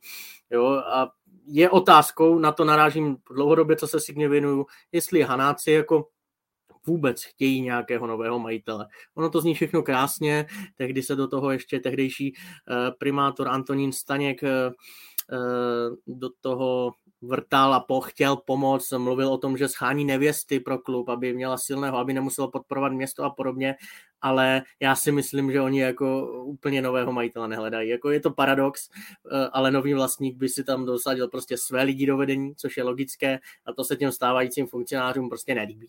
Takže začarovaný kruh a eh, ten stávající stav těm lidem, kteří tam jsou nyní, jako vyhovuje, mají tam teplá místečka pustit někoho mezi sebe nebo nedej bože je nahradit je, je nepřípustné a proto se do nekonečna bude jakoby prodávat. Uh, ti hráči možná fanoušci apelují na to, ať třeba vydrží nějaká osa sestavy uh, jako delší dobu pohromadě, jenomže ten rozpočet hold prostě musíš nějak složit a proto odcházejí zimové, odcházejí daňkové. Já říkám na druhou stranu zaplať pán Bůh pro ně, protože Sigmar je uprostřed, ale co se týče klubu, tak jako nějaký silný jádro asi dlouhodobě nevytvoříš, protože potřebuješ prachy. Odcházejí zimové, odcházejí daňkové a možná budou taky odcházet i melkové. Eh, zajímá mě, Davide, mm, jak moc je tenhle přestup do Plzně, která o Václava Jemelku má už delší dobu eminentní zájem. Chtěla ho mít eh, k dispozici vlastně už na šerif Teraspol, což tedy evidentně nevyjde. Jak moc je to na spadnutí podle tebe? Myslím si, že to je hodně na spadnutí i vzhledem k tomu, eh, když jsem viděl vlastně plzeňskou stoperskou dvojici v tom úvodním kole proti Teplicím, tak tam to teda zrovna nevypadalo, že by, že by byli jistý a že by ta souhra fungovala. Takže Václav Jemelka by se určitě Plzni hodil. Navíc Plzeň tím, že si zajistila postup do, minimálně do skupiny konferenční ligy, tak eh, získala poměrně zajímavý peníze z nichž určitě část se dá využít eh, právě na, na ten jeho přestup. Takže já si myslím, že asi teď je v zájmu obou stran, aby to dopadlo. A pro Plzeň by to určitě byla jako hodně dobrá posila. Věřím, že jak na Českou ligu, tak asi i na tu evropskou scénu. A jen by to potvrdilo, že Plzeň posiluje prostě chytře, že to dělá rozumně, má dlouhodobě vytipovaný hráče, který chce. Eh, jde trošku jinou cestou než Sparta nebo Slávě, ale zatím se jí to vyplácí a, a prostě ten přístup je správný nebo ukazuje se jako správný. Václav Jemelka mi do téhle strategie zapadá a určitě, když, kor, když přihlídneme k tomu výkonu stopů v tom prvním zápase ligovým, tak eh, by to asi si dávalo smysl. Z pozice Sigmy naprosto, nebo vůbec mě nepřekvapilo, kdyby po tom prvním zápase s Baní, kdy se prodávalo velice, velice těžko. Respekt, když viděl, jak působilo do vraštil Jemelka, viděl, že vyhrál 3-0 na baníku, tak jako trošku se takzvaně oblízneš nad tím, co by ten tým mohl ukázat a my se k tomu ještě dostaneme.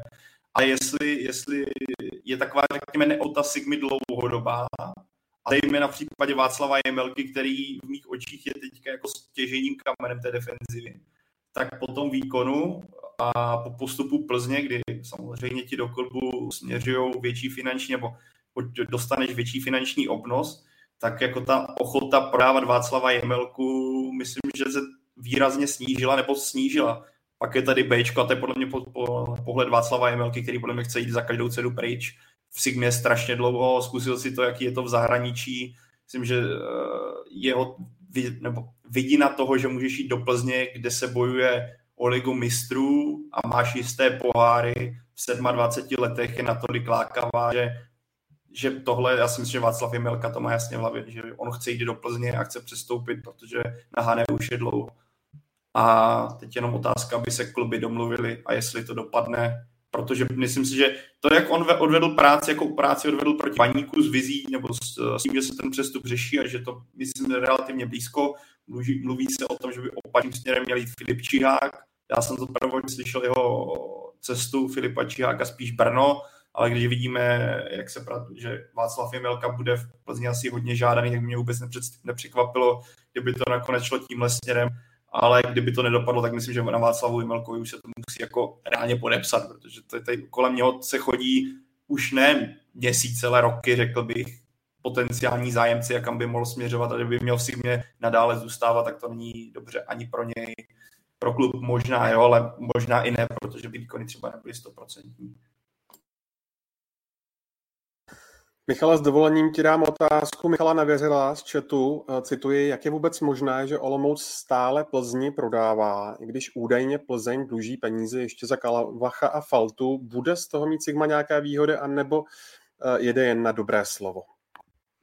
To je dobrá otázka, za mě je to dost nepochopitelný a není to jenom Sigma, eh, komu Plzeň dluží, ale Nevím, jako já, já ne, nevidím důvod, proč bych jako pouštěl hráče do klubu, který mi dluží, jo. takže na druhou stranu vím, že jsou tam jako přátelské vazby Ladislav Minář a Adolf Šádek a e, jako vůbec nechci se domýšlet, co ještě za jiný jako výhody to může mít, tak ta trasa je dlouhodobě, není to jenom Kalvach, není to jenom Falta, e, dřív tam šel Hořava, dřív tam šel Chorý, pospíšil a podobně, ale e, ten dotaz je úplně adekvátní, protože nad tím jenom jako kroutím hlavou, dokud snad jako nebudou mít vyřešeny záležitosti, tak jako vůbec bych jako Plzni nevycházel stříc, takže co můžeme jenom domnívat, co zatím jako stojí víc. Koho Sigma získala, tak je záložník Jan Vodháněl. Pájo, eh, co říkáš na tenhle obchod a na to eh, Vodhánělovo nepovedené angažmá v rakouské admiře Medling? Hele, co říkám na rakouský angažmá, na to ti vlastně nedokážu moc odpovědět, protože rakouskou ligu jsem v podstatě asi nikdy neviděl a nevím, jak eh, si tam odháněl upřímně vedl, takže jestli kluci třeba budou vědět, dodají k tomu víc. Důležitý pro něho tam bylo, že tam hrál, odehrál nějakých 14 zápasů po tom, co měl eskapádu s Bohemkou, kdy se mluvilo o Americe a ten jeho vztah jako byl těžce narušený, že ho nehrál dlouhou dobu jako zápasy, tak aspoň byl v nějakým zápasový praxi a jinak za mě je to dobrý tah ze strany Sigmy. Řekl bych jako potenciálně jako malé riziko s potenciálním ziskem. Obecně jako je vidět, že Sigma směřuje k větší fotbalovosti. Myslím, že to bylo i na tom prvním zápasu proti Baníku znát, že ty kroky na přestupovém trhu směřují k tomu, nebo přiblížili se k tomu, aby Václav Fílek mohl s tím týmem prezentovat ten fotbal, který on má v hlavě, respektive který chce, aby jeho svěřenci hráli. A tyhle, tyhle nákupy za mě jsou naprosto v pořádku. Vidím to jako další alternativu do křídla, jako další náhradu za Krištofa Daňka.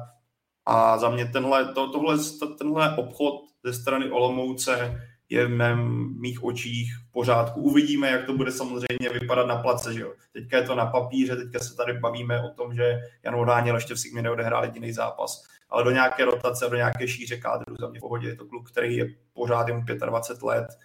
Bohemians ukázal, že co se týče techniky jede na jednoho, je tom českém rybníčku v takové té menšině fotbalistů, kteří jsou v tomhle trošku lépe než ostatní. Takže v mých očích v pohodě, ale teprve se ukáže na příští. Ještě než se podíváme na to utkání proti baníku, tak Michale, řeší ještě Sigma nějaké uh, případně nové tváře? Ne, neřeší. Teď o ničem fakt nevím, eh, maximálně nějaký jako odchod na hostování, ale to taky je velmi nepravděpodobné kvůli tomu, že má to Bčko ve druhé lize a, nech, a chce si nechat hodně hráčů pod smlouvou u sebe. Typickým příkladem je třeba křídlo Jakub Matoušek, kterého by rádi Pardubice. On by jim za mě strašně pomohl, on jemu také, ale eh, pokud jako Sigma trošku lehce, ne, nepoleví, tak eh, to stráví v Olomouci, ale to je tak vlastně jediný. Matoušek, Jemelka, a jinak se neřeší nic. V sobotu Sigma 3-0 na baníku. Davide, co si z toho do dalších eh, kol, eh, jak v případě Sigmy, tak i v případě baníku vzít? To je asi hodně ošidný říkat, protože baník eh, je prostě v nějaké fázi přerodu, kdy se tam vrátil Pavel Vrba, snaží se tam vybudovat něco nového, ty ambice jsou tam zjevně dost vysoký No a Olomouc v tuhle chvíli prostě na ně narazila a, a zřejmě dokázala využít toho, že, že baník se prostě přetváří a že tam zatím ještě nejsou automatizmy, jak tady to slovo máme rádi. Takže ano, splnil jsem podmínku, zmínil jsem to slovo, tak, tak to tam zatím chybí. A jako nemyslím si, že z tohohle jednoho kola by se mělo usuzovat, ať už na jedné nebo na druhé straně, že ta sezóna buď bude tragická, nebo že bude super. To je prostě strašně brzo říkat. Viděli jsme, že těch překvapivých výsledků bylo v prvním kole strašně moc, vlastně úplně všechny. V podstatě, kdybych byl sáskař, tak, uh, tak jsem asi jako netrefil ani jeden zápas tady v tom kole, protože tam opravdu všechno dopadlo proti předpokladům, nebo proti papírovým předpokladům, řekněme. Eh, a tenhle zápas eh, mezi ně patří. Jako nevím, jestli moc lidí čekalo, že Baník prohraje doma 0-3 s Olomoucí. To prostě pro mě to byl dost šok a, a netroufnu si jenom na základě toho říct, že Sigma bude mít nějakou excelentní sezónu a že, že to je náznak toho, že všechno bude úplně jinak než v té minulý.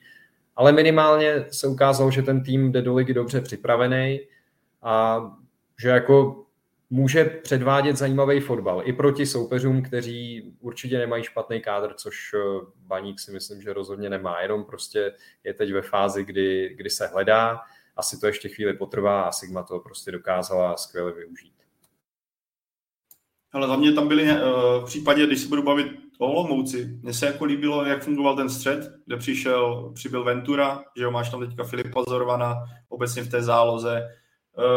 Za mě to bylo fotbalovější a bylo tam znát to, co jsem zmínila i u Loboše Kozla, že, ten, že Václav Jílek už tam nějakou dobu je a že ty kluci si na ten fotbal začínají, řekněme, začíná to fungovat a začíná to nést to ovoce. Já myslím, že i Juraj Chvátal po zápase pro O2 TV o tom mluvil jasně, že, že mu přijde, že konečně si to začíná sedat a konečně ti hráči dokáží se prezentovat tak, jak vlastně po nich trenér a realizační tým, tým chce a že věří, že se to bude posouvat dál a dál. A za mě jako Sigma hrál velice sympatický a vysoký napadání. Baník kolikrát ztratil na vlastní polovině nebo kolem svého vápna balon. Jako to, jako já si věřím na, o tom, že Sigma může, ano, je to jeden zápas, pořád je potřeba zmínit, ale ten jako náznak nějakého progresu oproti tomu, kdy Sigma v v loňské sezóně ke konci se dostala do toho, že to často byla taková jako nakopávaná na náhodu, tak ten první zápas tomhle ve mně jako zbudil trošku optimismu v tom, jak to bude ze strany Hanáků, co se fotbalu týče, vypadat. Ale zase, Sigma narazila na baní, který teďka naprosto tristní jako kondici a to je taky prvek. Ale kdo mě bavil, můj Mir chytil, myslím, že se k němu dostaneme, Michal možná na mě v tomhle naváže, ale to, jak on pracoval na tom hrotu, na zádech, podržel si balon, dokázal kooperovat právě se Zorbanem, kde si to mě přijde, že na tak krátkou dobu, jak jsou spolu, tak to fungovalo velice dobře, že už si rozuměli a byly tam ty automatizmy, nebo rodící se automatizmy. Za mě jako sympatický výkon a na Sigmu se vlastně těším na ty další zápasy, protože to nebyl jako nahodilej, nahodilej fotbal bez, bez nějakého rukopisu, naopak přesně, nebo viděl jsi tam prvky, které Sigma chce hrát, viděl jsem tam prvky, jak Sigma chce téhle sezóně postupovat. A ty fotbalisti, ty nové k tomu pomohli. Takže můj mír chytil, jdeme na něj. E, za mě já jsem přesvědčený o tom, že to bude jedna z, jako z výrazných tváří Fortuna ligy. Že dá 10 a víc gólů. Už loni jich dal 8, výkonnostně se pořád jako hodně posouvá. Navíc on měl v minulých letech opakovaně slabší rozjezd do sezóny po letní přípravě. Byl jako, jako za tuhle druhou mu to trvalo, než se rozjel. I proto ho loni eh, Sigma poslal do Pardubic, ale letos vypadá opravdu jako hodně, hodně dobře už od července. Takže s tou formou má náskok. A svědčí o tom i fakt, teď jsme dělali analytickou věc, eh, eSport Index, náš nový, na, naše nová analytická metrika, kterou od této sezony hledáme ve Fortuna Lize hráče s největším ofenzivním přínosem. No a můj Mír Chytil je vítězem prvního kola, čímž mu gratuluju a potvrzuje se, že je to jednoznačně jako klíčový hráč Sigmy, co se týče ofenzivy. Bez Chytila, Jílku v tým poloviční, on má obrovský vliv a přínos na celé mužstvo. I svým charakterem v Pardubicích jako na něj doteď pozitivně vzpomínají, byl tam lídrem na hřišti i v kabině a řeknu možná trošku odvážnou věc, ale podle mě by byl, teď už asi ne, ale po odchodu Bogela eh, mě napadl jako první, jako případná náhrada ideální, typologicky právě chytil. A myslím, že by se on se nestratil ani když ve Spartě, ani ve Slávii, on je strašně silný, nejen zády k bráně, eh, takových útočníků je jako málo, protože on se s tím míčem dokáže jako otočit eh, a řešit věci do kvality. Vezměte si, jaké problémy s ním měl Friedrich, Pokorný na konci minulé sezóny, Suchý, když byla nadstavba, na jaře Sparta v tom památném zápase dubnovém nebo květnovém. On to umí takzvaně, on říká, oplotit balon, otočit se s ním. Eh, to má z futsalu, tam jdou vidět ty návyky a jak říkal Pavel, já cítím v posledních měsících, týdnech i zlepšenou jako tu vzájemnou chemii, nejen teda se Zorvanem, což je nováček, ale s Ruskem. A to je jako velmi zajímavá dvojce, kterou může Sigmě podle mě hodně klubu z ligy závidět a pokud oni budou pokračovat v takových výkonech, budou efektivní, protože u nich to bylo hodně o efektivitě a budou mít čísla, tak jako Mojmír chytil, by klidně mohl mít minimálně mezi reprezentačními náhradníky, jako když tu fazonu porovnám třeba s Janem Kuchtou, který si navíc teď asi jako nezahraje, tak mě to vychází, že by tam klidně mohl figurovat. Eh, je to samozřejmě ošidné tohle eh, říci, Davide, ale myslíš, že by třeba ze Sigmy mohla být taková štika sezóny? To je opravdu hodně ošidné po jednom kole. To, to si asi říct netroufnu, ale uh, udělali na mě dobrý dojem, takže kdybych měl soudit jenom opravdu na základě toho jednoho kola, tak si typnu, že minimálně skončí v horní polovině tabulky. To ano, ale jestli řeknu, že by Sigma jako měla útočit na poháry nebo na, na první čtyřku, tak to si nemyslím. Upřímně bych řekl, že, že ten kádr zase není až tak široký, aby dokázali opravdu po celou sezónu takovýhle výkony udržet, opakovat, to, to si myslím, že se asi nestane. Na první polovinu ligy proč ne? To věřím, že se povíst může. Ještě Michale, dotaz z Twitteru, co říkáš na sestavu Sigmy B? Myslíš si, že hráči, kteří neodehráli větší počet minut proti Baníku, by měli jít hrát další den za B tým? Jako proč ne, no, tak nemohli si, nemohli si jít e, užít výhru na, na pivu, museli ráno jít do práce, ale proč ne, jako lepší, než aby neměli to, to vytížení. jsme se bavili o Matouškovi, vynikající byl včera třeba Pavel Zivčák, ten opravdu jako Spartě B dělal problémy a vlastně se na něm i vyfauloval Dalibor Večerka, výborný byl Jiří Sláma, paradoxně, kdo se mě moc nelíbil, byl nejzkušenější Lukáš Grešák, moc to tempo mladíku nestíhal být druholigové a dobrý byl i Michal Vepřek toho, když už jsme zmiňovali Romana Hubníka a to vyjednávání s ním, tak zmiňme, že Michal Vepřek na to kývl, pokračuje v Bčku a hrál velmi dobře. Ale to vytížení je určitě lepší mít, než nemít. Jako, jo, mají, mají zápas proti profesionálnímu týmu v profi soutěži, jo, určitě lepší než nic. Navíc já si myslím, že ti kluci, kdyby nemohli, nebo jim prostě se necítili na to, aby šli hrát ve dvou dnech dva zápasy, nebo druhý den šli hrát do základu, tak by si řekli, hele trenére, já to nevidím, nebo trenére, dám si 45 minut. Takže já se jako nevěřím, že by jim tam někdo svým způsobem takzvaně bagrem je tam nahrnul, hele, borci, prostě jdete hrát a máte smůlu a odedřete to tady. To, jakoby Sigma byla sama proti sobě, kdyby něco takového dělala. A jak Michal zmínil, já si myslím, že i pro Zivčáka a spolu je to cena jako taková spruha psychická, že když si tady zahraješ až góla nebo zahraješ dobře, můžeš se ukázat trenérovi, že to v jejich zájmu, pokud na to mají sílu a něco je nebolí nebo něco takového. Tak eh, ještě eh, z chatu eh, vybírám dotaz, zda jsme nezapomněli na Juraje Chvátala, který měl v tom utkání tuším 1 plus 1, tak co k jeho výkonu, kluci? Skvělý. Směrem dopředu, on je, on je výborný směrem dopředu a už ustálil i tu defenzivní složku a jestli takhle bude pokračovat, tak po něm taky jako třeba příští rok někdo sáhne a posune se dál. Eh, o něm je to o tom jako držet si tu konzistentní laťku, nedělat chyby vzadu. Ještě víc si myslím, že mu vyhovuje 3-5-2, pravý wingback, kde může ještě víc útočit. I Ondrovi Zmrzlému to vyhovuje víc, ale oba předvedli výkon a on to podpořil čísly 1 plus 1 back. Co víc si přát. Tak eh, než se překolíme k dnešnímu závěrečnému bloku, tak eh, ještě k těm ostrým slovům Pavla Vrby po eh, utkání. Já budu citovat, Pavel Vrba mimo jiné řekl, pokud bychom hráli takový fotbal, tak můžeme na vyšší umístění zapomenout, spíš nás čeká boj o střed tabulky a to kdo ví jestli. Tak co si o tomhle myslet po prvním kole? No mě tam hlavně zaráží, že to je u něj takový odezdi ke zdi, že před zápasem nebo před startem ligy tak řekne, že pokud se povede start, tak, eh, tak se můžou povíst věci, o kterých se až bojí mluvit. A vlastně tak jako nepřímo už několikrát naznačil, že by jako rád hrál poháry s Baníkem, dokonce mám pocit, že v těch prvotních rozhovorech po příchodu byla i nějaká zmínka o tom, že by se mohly vrátit ty nejslavnější časy a tudíž titul.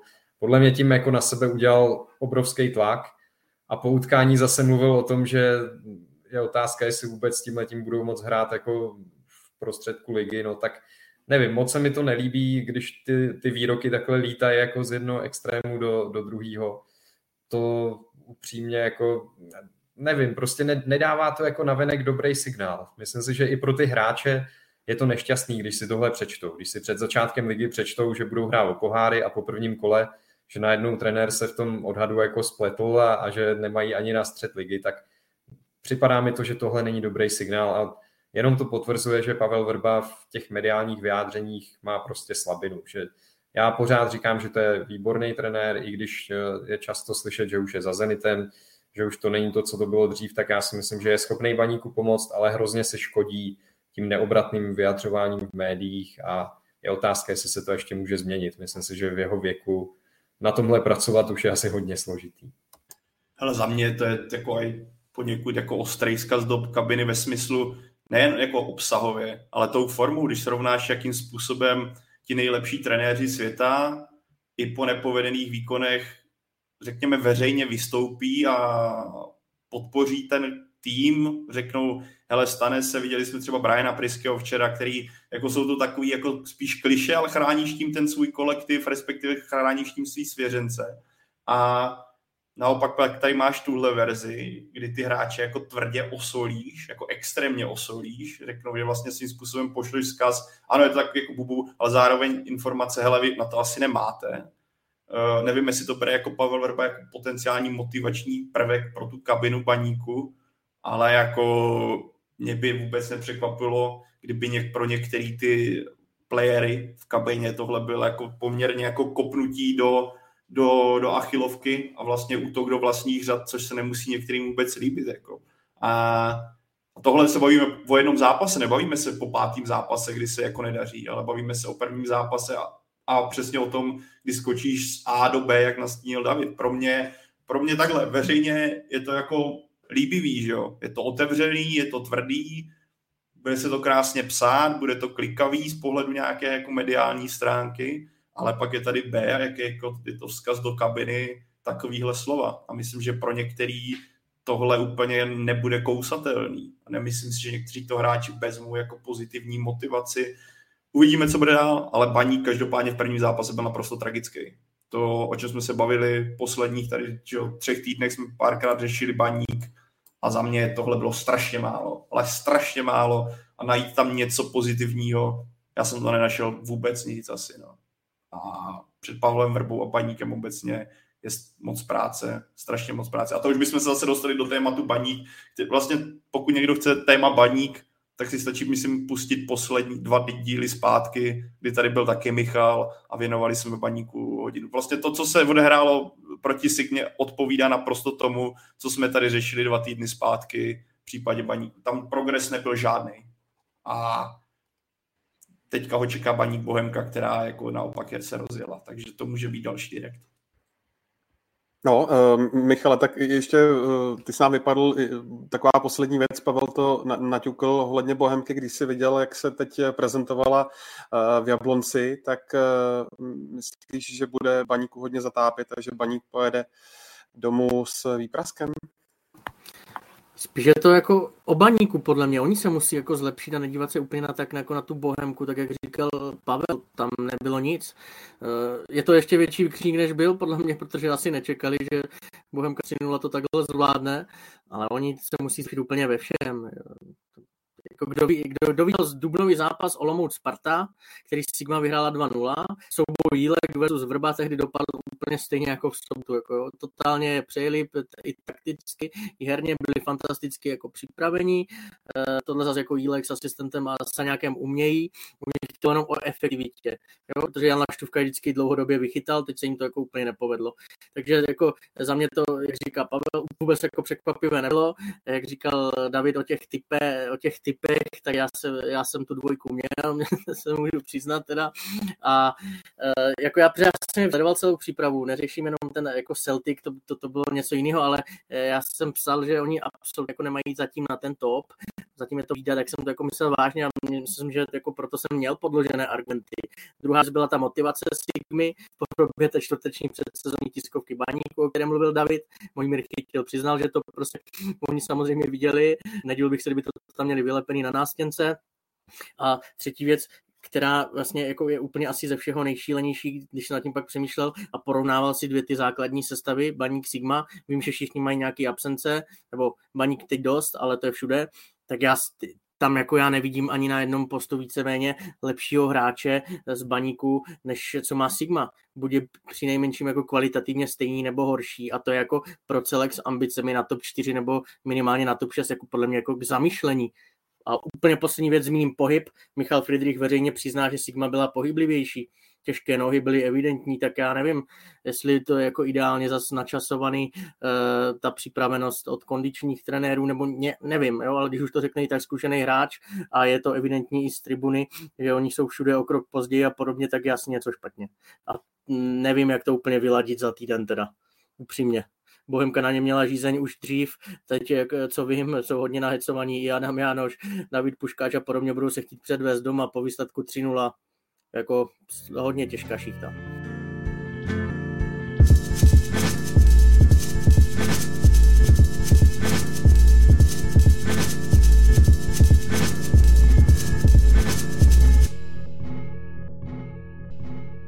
Tak jo, eh, dnešní díl Fotbal Focus podcastu uzavřeme na Slávy, protože tam se udál pro mnohé hodně nečekaný konec, jelikož 18-letý talent Daniel Samek odešel do italského leče. Davide, patříš mezi ty, kteří byli v šoku? No, nevím, jestli v šoku, ale, ale překvapený ano, hlavně i z těch okolností toho přestupu. Přece jenom uh, bych čekal, že takový hráč možná odejde za výraznější částku, než jsou 2 miliony euro. Na druhou stranu, já to prostě beru tak, že Slávě asi koukala i na kariéru toho hráče, na jeho rozvoj a na to, že kdyby šel tady v Česku hostovat, tak je otázka, co by se vlastně stalo. Jestli by se mu ta sezóna povedla, jestli by mu třeba nepoklesla ta hodnota naopak, protože i to se může stát. Pořád je to mladý hráč, může mít výkyvy. A když přišla nabídka z Leče, tak eh, to Slávě vzala tak, že jsou to jako jistý peníze, který prostě vezme a tomu hráči umožní, aby přestoupil do série A, což určitě pro něj je jako lákavá výzva, bez ohledu na to, že Leče je nováček a že, že to je tým, asi se o tom ještě třeba budeme bavit, který nemá úplně výrazný kádr, nemá v něm žádný hvězdy, ale možná právě proto by se tam Daniel Samek třeba mohl uplatnit už v téhle sezóně. Jako proč ne? Potenciál na to určitě má. Takže byl jsem možná překvapený eh, tím, že prostě Slávě tak snadno kývla na takovouhle nabídku, ale víc těch nabídek asi nebylo. Eh, trenéři si vyhodnotili, že teď by Samek eh, neměl v kádru Ačka takový prostor. Hostování bylo nejistý, takže prostě zvolili tuhle variantu, která věřím, že fanouškům se asi úplně nelíbí a že hodně lidí nad ní pozvedne obočí, ale vyhodnotili si to takhle a asi až čas ukáže, jestli to byla pro Slávy správná varianta, jestli ten eh, odchod nebyl trochu pod cenou, a jestli nebyl předčasný. Ale v tuhle chvíli rozumím tomu, proč, proč se Slávě takhle rozhodla.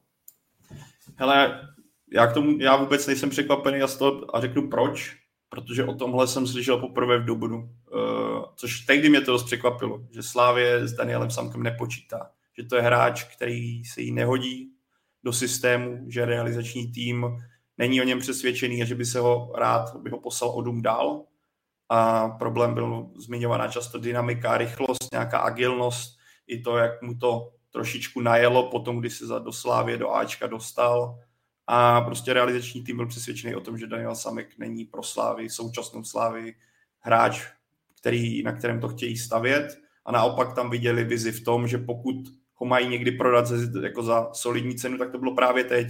Je to kluk, kterému je pořád 17 let, ukázal se relativně v těch, i v tom mále zápasů. Myslím, že jako máš nějaký, na, řekněme, že to trošku přeženu, na YouTube z toho nastříháš zajímavý video, uh, a, ale to takhle trošku tak odboču. ale prostě z mýho pohledu ten obchod za předpokladu, že Slávě s ním nepočítala a bavíme se o hráči, který toho moc neodehrál za Ačko, tak 50 milionů euro, určitě nějaký procenta z dalšího prodeje. Za mě je to velice povedený jako obchod ze strany se 50 milionů euro. to by bylo hodně dobrý teda, to by bylo fajn. 2 miliony euro, teda tím pádem, no povídej, no bylo by to krásný 50 euro. Můžu zmínit, ale... že ještě zajímavý procenta z dalšího prodeje, takže tak. asi to nevyšplhá na 50 milionů euro, ale, ale kdyby Třeba náhodou si mi povedl nějaký přestup ještě dál, tak, tak určitě Slávě uh, nebude tratit. Tak, takže prostě z, z pohledu těchto informací, které šly ven a z toho, jak se to povedlo, tak za mě je to vlastně dobrý, dobrý tah ze strany sešívaných a s dobrým ziskem. Jak zmínil David, třeba se Daniel Samek vyhraje v playera jako prase a potom se můžeme bavit, jestli ale to si to budeme říkat, že ten přestup mu případně velice pomohl. Protože on kdyby šel třeba, jak jsem mluvil, do Boleslavy, kde byla i nějakým začal, teďka začal trénovat, tak jako sešívaní podle mě viděli jasný to, že kdyby Boleslavy si jako větší jméno, respektive větší cifru, kterou by, za který by Daniela Samka mohli prodat, jako neudělá, že jo. Mohli bychom se bavit za rok o tom, že Daniel Samik by šel za milion euro. Takže 2 miliony euro za mě velice dobrý obchod z pohledu těch informací, víš, co jsem zmínil, který se ke mně donesli už tehdy. Ono u něj ještě třeba asi zmínit jednu věc, že mně přijde, že ten jeho eh, vstup do ligy mu možná skoro až uškodil, že on prostě měl tak skvělý nástup, v prvním zápase hned dal gól, myslím, že nahrál na další, nevím přesně teď ty čísla, nebo měl jedna plus dva. Bylo prostě na začátku byl hodně produktivní, dařilo se mu a možná to vytvořilo okolo něj takový hype, že je to opravdu úplně výjimečný hráč a že na něj budou stát frontu velkokluby, ale ono tohle prostě se kolikrát může stát, že toho hráče soupeři třeba neznají, podcení ho, dostane trošku víc prostoru, vyplujou z toho zajímavý čísla, ale čím víc vlastně eh, postupem času se ukazovalo, že to třeba až tak dokonalý hráč není a že ještě určitě není v té fázi, že by měl Slávy táhnout, že to na něm bude stát, že to bude nový Tomáš Souček, to prostě do téhle role on ještě nedorostl, ale na druhou stranu zahraniční kluby ho prostě začali sledovat, Eh, vyhodnotili si to tak, že, že má zajímavý čísla, že vychází dobře z, růz, z nejrůznějších analýz a proto prostě asi vzbudil ten zájem v sérii A a myslím si, že ten přestup jako fakt vlastně pro obě strany relativně rozumný, protože jak říkal Pavel, myslím si, že ve Slávii by asi toho prostoru ani do budoucna tolik nedostal. Není to úplně hráč, který by, by seděl do toho systému, kterým Jindřich Trpišovský chce hrát. Takže pro něj je to určitě super, pro Slávy bych si uměl představit, že za něj dostane o maličko víc, ale, ale zase to asi není žádný průšvih a katastrofa, jak, jak jsme se možná mohli eh, někde na sociálních sítích třeba dočíst. No, já, já, já, jsem z toho trošku na vážkách, mě takových jako typů přijde jako málo, jo, že on je šikovný, kreativní, já jsem čekal, že si ho vypiplají víc, ale už tím, jak na, nastoupil, jak je mladý, ročník 2004, pak vidíme prostě tři defenzivní záložníky proti Hradci Králové, pro mě to byl jako potenciální nástupce třeba za Petra Ševčíka, i když není tak dynamický a podobně, ale když přišel Těhy a Valenta, tak jako to asi začalo, začalo být jasné. No já jsem z toho úplně na vážkách, no samozřejmě to ukáže až čas, no. No a váš typ, kluci, zda se prosadí Daniel Samek?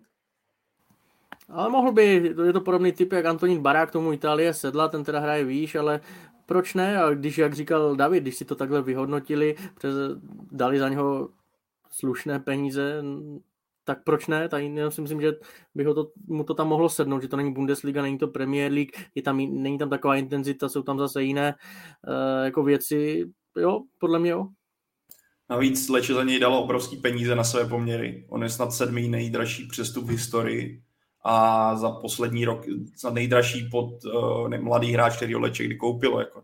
Takže to jenom ukazuje, jak Leče tomu hráči věří. A samozřejmě pro Samka tohle je dobrá zpráva, protože ho nekupují za 100 tisíc euro, ale nasypali do něj celkem částku, která je pro ně citelná, tudíž věřím, že od trenéra šanci dostane ono, když si projdeš celkově ten kádr leče, tak to není žádný tým přestárlých pápardů, v úvozovkách pápardů, ale je to hodně sázka na mládí, což by mohlo i Samkovi do nějaký jako zapadnutí do kolektivu sednout.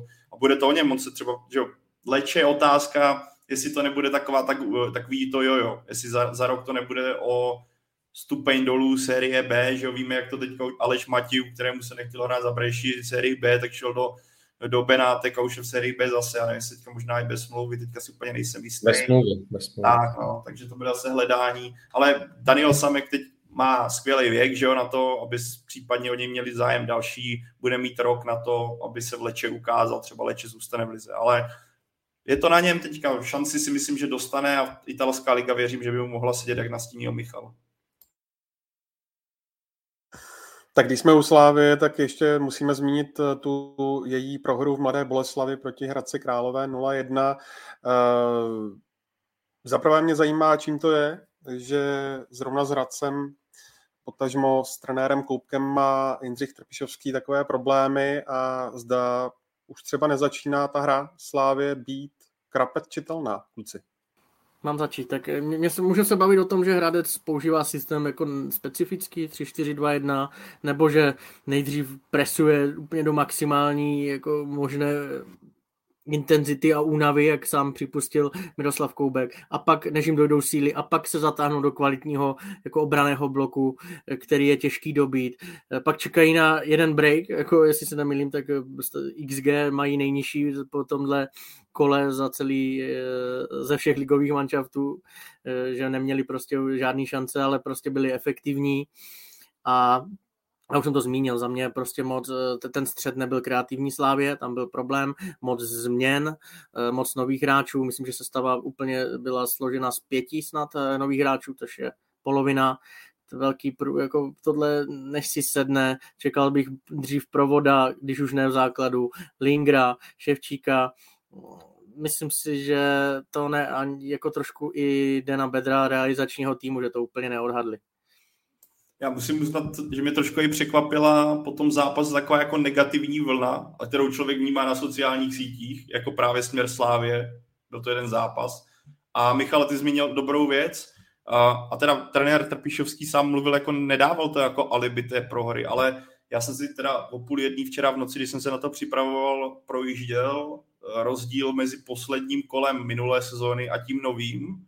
A podle mě se ještě nikdy nestalo, že by Slávě měla tak rozdílnou základní sestavu, než právě teďka. Že jo? Je tam pět úplně nových hráčů, kterých Slávii neprošlo, nebo, no, nebo základní sestavy, které nehrálo, plus Usor, který že jo, hrával za Bčko a měl tam jeden, jeden zápas Ačko, takže po, najednou pracuje šesti novými kluky, který jdou do základu.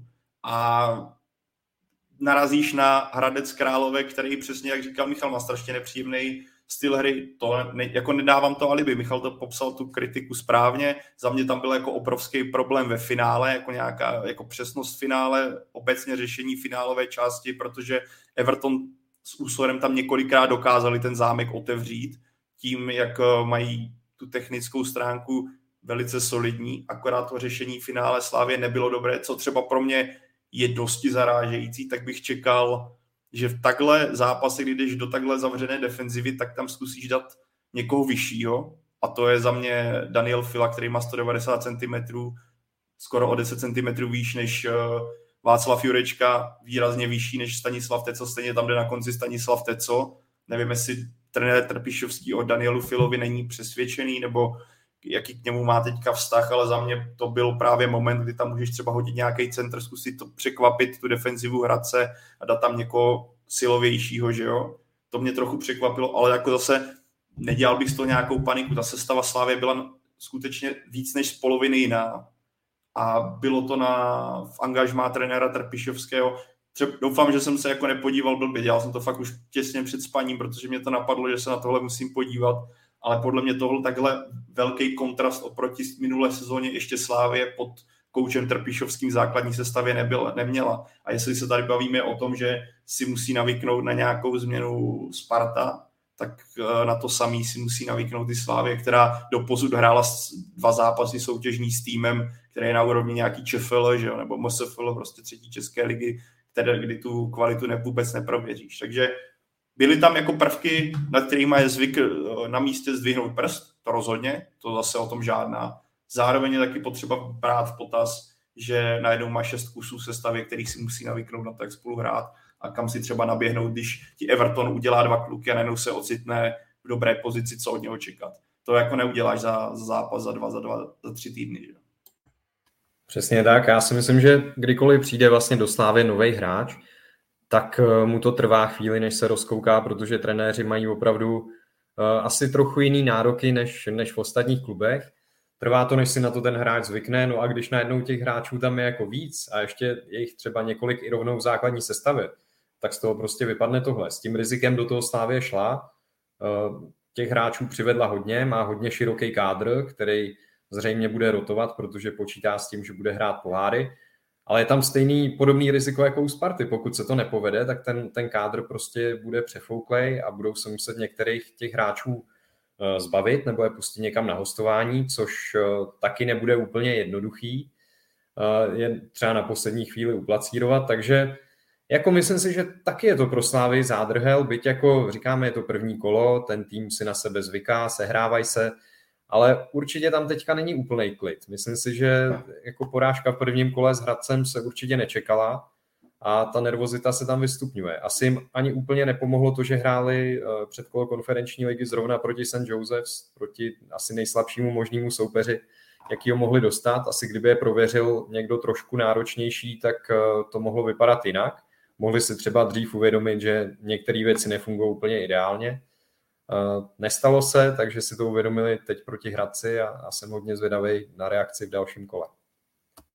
A pokud se bavíme o tom, že Panathinaikos, na kterého Slávě teďka ve čtvrtek narazí, tak uh, taky přesně tak vychází jako z dobře zajištěné obrany, tak jako přišla ta facka možná v lepší chvíli, než kdyby Slávě to odevřela tu konzervu v první, druhé minutě, vyhrála nakonec 3-0 a pak tenhle problém, který nastal teďka na Hradci, teda v Boleslavi, kde hrál Hradec, tak by, se, tak by přišlo právě proti řeckému celku, protože myslím, že Jindřich Trpíšovský bude mít hodně co na přemýšlení, jak tu sestavu postavit. Jestli tam nezabudovat právě, jak Michal zmiňoval, uh, Ondřej Lingra, že jo? nebo jestli prostě hrát trio Traore, Holeš, Holeš, Tiehy, jestli není na místě právě tam dát třeba dynamičtějšího jako Ondřej Lingra, nebo zabudovat uh, Lukáše Provoda, a jestli hrát Václava Jurečku nebo třeba tam dát právě Daniela Filu. Myslím, že trenér Trpišovský má nad čím přemýšlet, ale zase jako ne, není na místě panika po jednom jako zápasu proti dobře organizovanému celku. Já si myslím, že těch prostě prvků, momentů, kdy tam Slávě se do toho, do té konzervy dostala, zejména díky Evertonovi tam bylo, akorát to bylo o tom vyřešit to, respektive jít za tím balónem víc, řekl bych, razantněji, než to bylo prezentováno na, na půdě v Boleslavi, na stadionu Boleslavy. Já si myslím paradoxně, že jim to prostě pomůže, eh, že to budou víc ve střehu, tak jako zdravě, spozorní, že i Panathinaikos je může podcenit, očekávám jinou sestavu, jinou taktiku, jinou intenzitu, a úplně něco jiného, věřím tomu, že jsou schopni uspět, jenom škoda, že asi teda, což bude asi David, David vědět, nebude fit Sor, Demon konferenční ligy. Sora víš, Davide, nebo nevíš? Nevíš. No nevím, myslím si, že je to nejistý. Ten jeho start, hmm. jsem tak jako zaslech, takže nedokážu úplně říct, jako, že určitě nebude, to asi ne, ale, ale každopádně by to pro Slávy bylo oslavení, protože to je hráč, který prostě v Evropě se blízknul, předváděl tam i vzhledem k tomu, že tam hrál prostě jiný fotbal, tak předváděl úžasný výkony, jako úplně jiný než v České lize. Eh, byť teda je pravda, že zrovna proti Panathinaikosu je to otázka, že Panathinaikos prostě bude hrát, eh, nebude hrát asi úplně otevřený fotbal, takže taky je, je jako s otazníkem, jestli by mu to sedělo zrovna proti takovému týmu, ale ta jeho rychlost prostě v Evropě platila vlastně na všechny, takže, takže kdyby chyběl, tak eh, určitě by to pro Slávy bylo oslavení. A trenér Trpišovský po tom včerejším zápase pro Outu tuším říkal, že Sor na ten první zápas nebude, že snad na druhý Uvidíme, jestli to není taková ta kouřová clona, ale zatím to vypadá, že spíš ne. No. Plně poslední věc dnešního dílu Football Focus podcastu. Eh, když se podíváte na to první kolo, tak eh, z top pětky minulé sezóny nevyhrál vůbec nikdo. Máte proto nějaké jednoduché vysvětlení? Ale spoustu, řekl bych, ne, může, já bych to řekl takový mix poháru, podcenění, změn v těch kádrech, Protože když se podíváš na tuto pětku, Slávě 6, eh, řekněme 5-6 změn základní sestavy, Sparta nový trenér, změny, Baník nový trenér, forma naprosto v pytli, eh, kdo tam je dál. Slovácko pro mě odešel jeden z klíčových prvků Slovácka, to je útočník, že jo, kterým byl Václav Jurečka, alternativa Sicília, teď se tam, je vidět, že se to hledá, teď tam byl Jan Kalabiška, který dlouhodobě hrál levého obránce, najednou ho máš na hrotu a Plzeň, Plzeň. Já si myslím, a Plzeň byl faktor podle mě podcení, jestli myslel, že to s Teplicemi půjde jako samo a v obraně to hořilo jak papír, takže tam si myslím, viděl, že ke konci, když Plzeň začala do toho dupat, tak uh, si myslím, že kdyby se hrál třeba o 15 minut dřív, ještě díl, tak to otočí. Ale tam si myslím, že prostě bylo regulérně podcenění a po tom postupu, když se Plzeň uspokojila, jak to všechno krásně vyšlo a najednou Teplice byly. To, což bude taky jako téma, myslím, výhledově podcastu Teplice pod Jiřím Jarošíkem, které se prezentovaly skvěle. Ten útočník, jehož jméno si teďka nevybavím, africký, za mě jako vůbec jsem o něm nevěděl, super výkon. Takže to asi byl takový mix prvků, nemyslím si, že to budeme jako dlouhodobě bychom teďka měli sledovat, že to pětka poslední sezóny najednou bude průměr. To, budou to takový jako výchovný ťavky a jenom o tom, aby se ty týmy z toho poučili tomu není co dodat. Já jenom řeknu, že třeba já být eh, nějakým tím na první pohled podprůměrným celkem, tak chci v prvním kole taky někoho silného, dokud není opravdu jako sehraný, rozjetej. Vím, že se to mě lehce řekne, že, eh, že můžeš dostat ťavku a podobně, ale Pavel to zmínil, že do toho faktor Evropa, nesehranou spousta změn, ideální pro tyhle manšafty právě fakt jako je obrat, dokud nejsou ještě vyladění. Tak to jako cítím já. I když to extrém teda tady tohle Kluci to fakt řekli všechno, no. Já jenom můžu ještě jednou zopakovat, že jsem rád, že jsem nesázel na to první kolo. A mám takovou zásadu, že jako dokud se ty soutěže nerozjedou, tak nesázím, že si počkám třeba po pěti kolech, protože myslím si, že jinak je to, je to opravdu hrozný risk a, a vabank prostě, protože fakt neví, vlastně nikdo pořádně neví, jak ty týmy na tom na začátku ligy jsou, jestli třeba nejsou přetrénovaný, jak přesně probíhala příprava. Je, je tam strašně moc otazníků a proto jako si myslím, že je i zbytečný vlastně z toho prvního kola dělat nějaký velký závěry, protože to se všechno ukáže opravdu až třeba v dalších pěti, deseti kolech a potom můžeme jako si definitivně říct, že někdo je v krizi, že někdo má opravdu velký problém. Zatím si myslím, že po prvním kole je to opravdu hodně brzo. Máme hromadu bedlivých eh, posluchačů a diváků. Pájo, eh, eh, tím hráčem je senegalský útočník Abdallah Kning v Teplicích, jak píše Miroslav Turek. Děkuji za to. Doplňuji na závěr. Myslím, že to o tom hráči každopádně ještě uslyšíme. No a mně nezbývá už nic jiného, než moc poděkovat a vyseknout poklonu za tuhle dvouhodinovou jízdu v dnešním díle Football Focus podcastu jak Davidu Čermákovi, tak Michalu Kvasnicovi a Pavlu Jahodovi, kluci, díky moc za váš čas a za vaše komentáře. Díky za pozvání, mějte se fajn všichni. Díky za pozvání, taky mějte pohodový týden, ahoj. Ondřej, bylo to opět krásné. Je na místě poděkovat vás, vám všem, kdo jste s námi vydrželi dvě hodiny, protože vás bylo, koukáme vás 1100, což je super číslo. Kdyby to takhle bylo po každý, tak by to bylo naprosto nádherný. A jak říkají kluci, pěkný týden a za týden ideálně. Opět zde, opět tady. A Ondřejovi se chyt, sekla hlava v ten nejhorší možný moment. Takže já to asi ukončím tím pádem za něj, jestli se to. Takže ještě jednou děkuji i za Ondřeje. Najdete nás na stránkách ČT Sport, Fotbal Focus podle mě i CZ. Najdete nás na Spotify, YouTube a dalších podcastových aplikacích. A jak jsem říkal, za, za týden jsme tady opět a témat bude, věřím, zase spoustu. Takže se mějte a pěkný týden.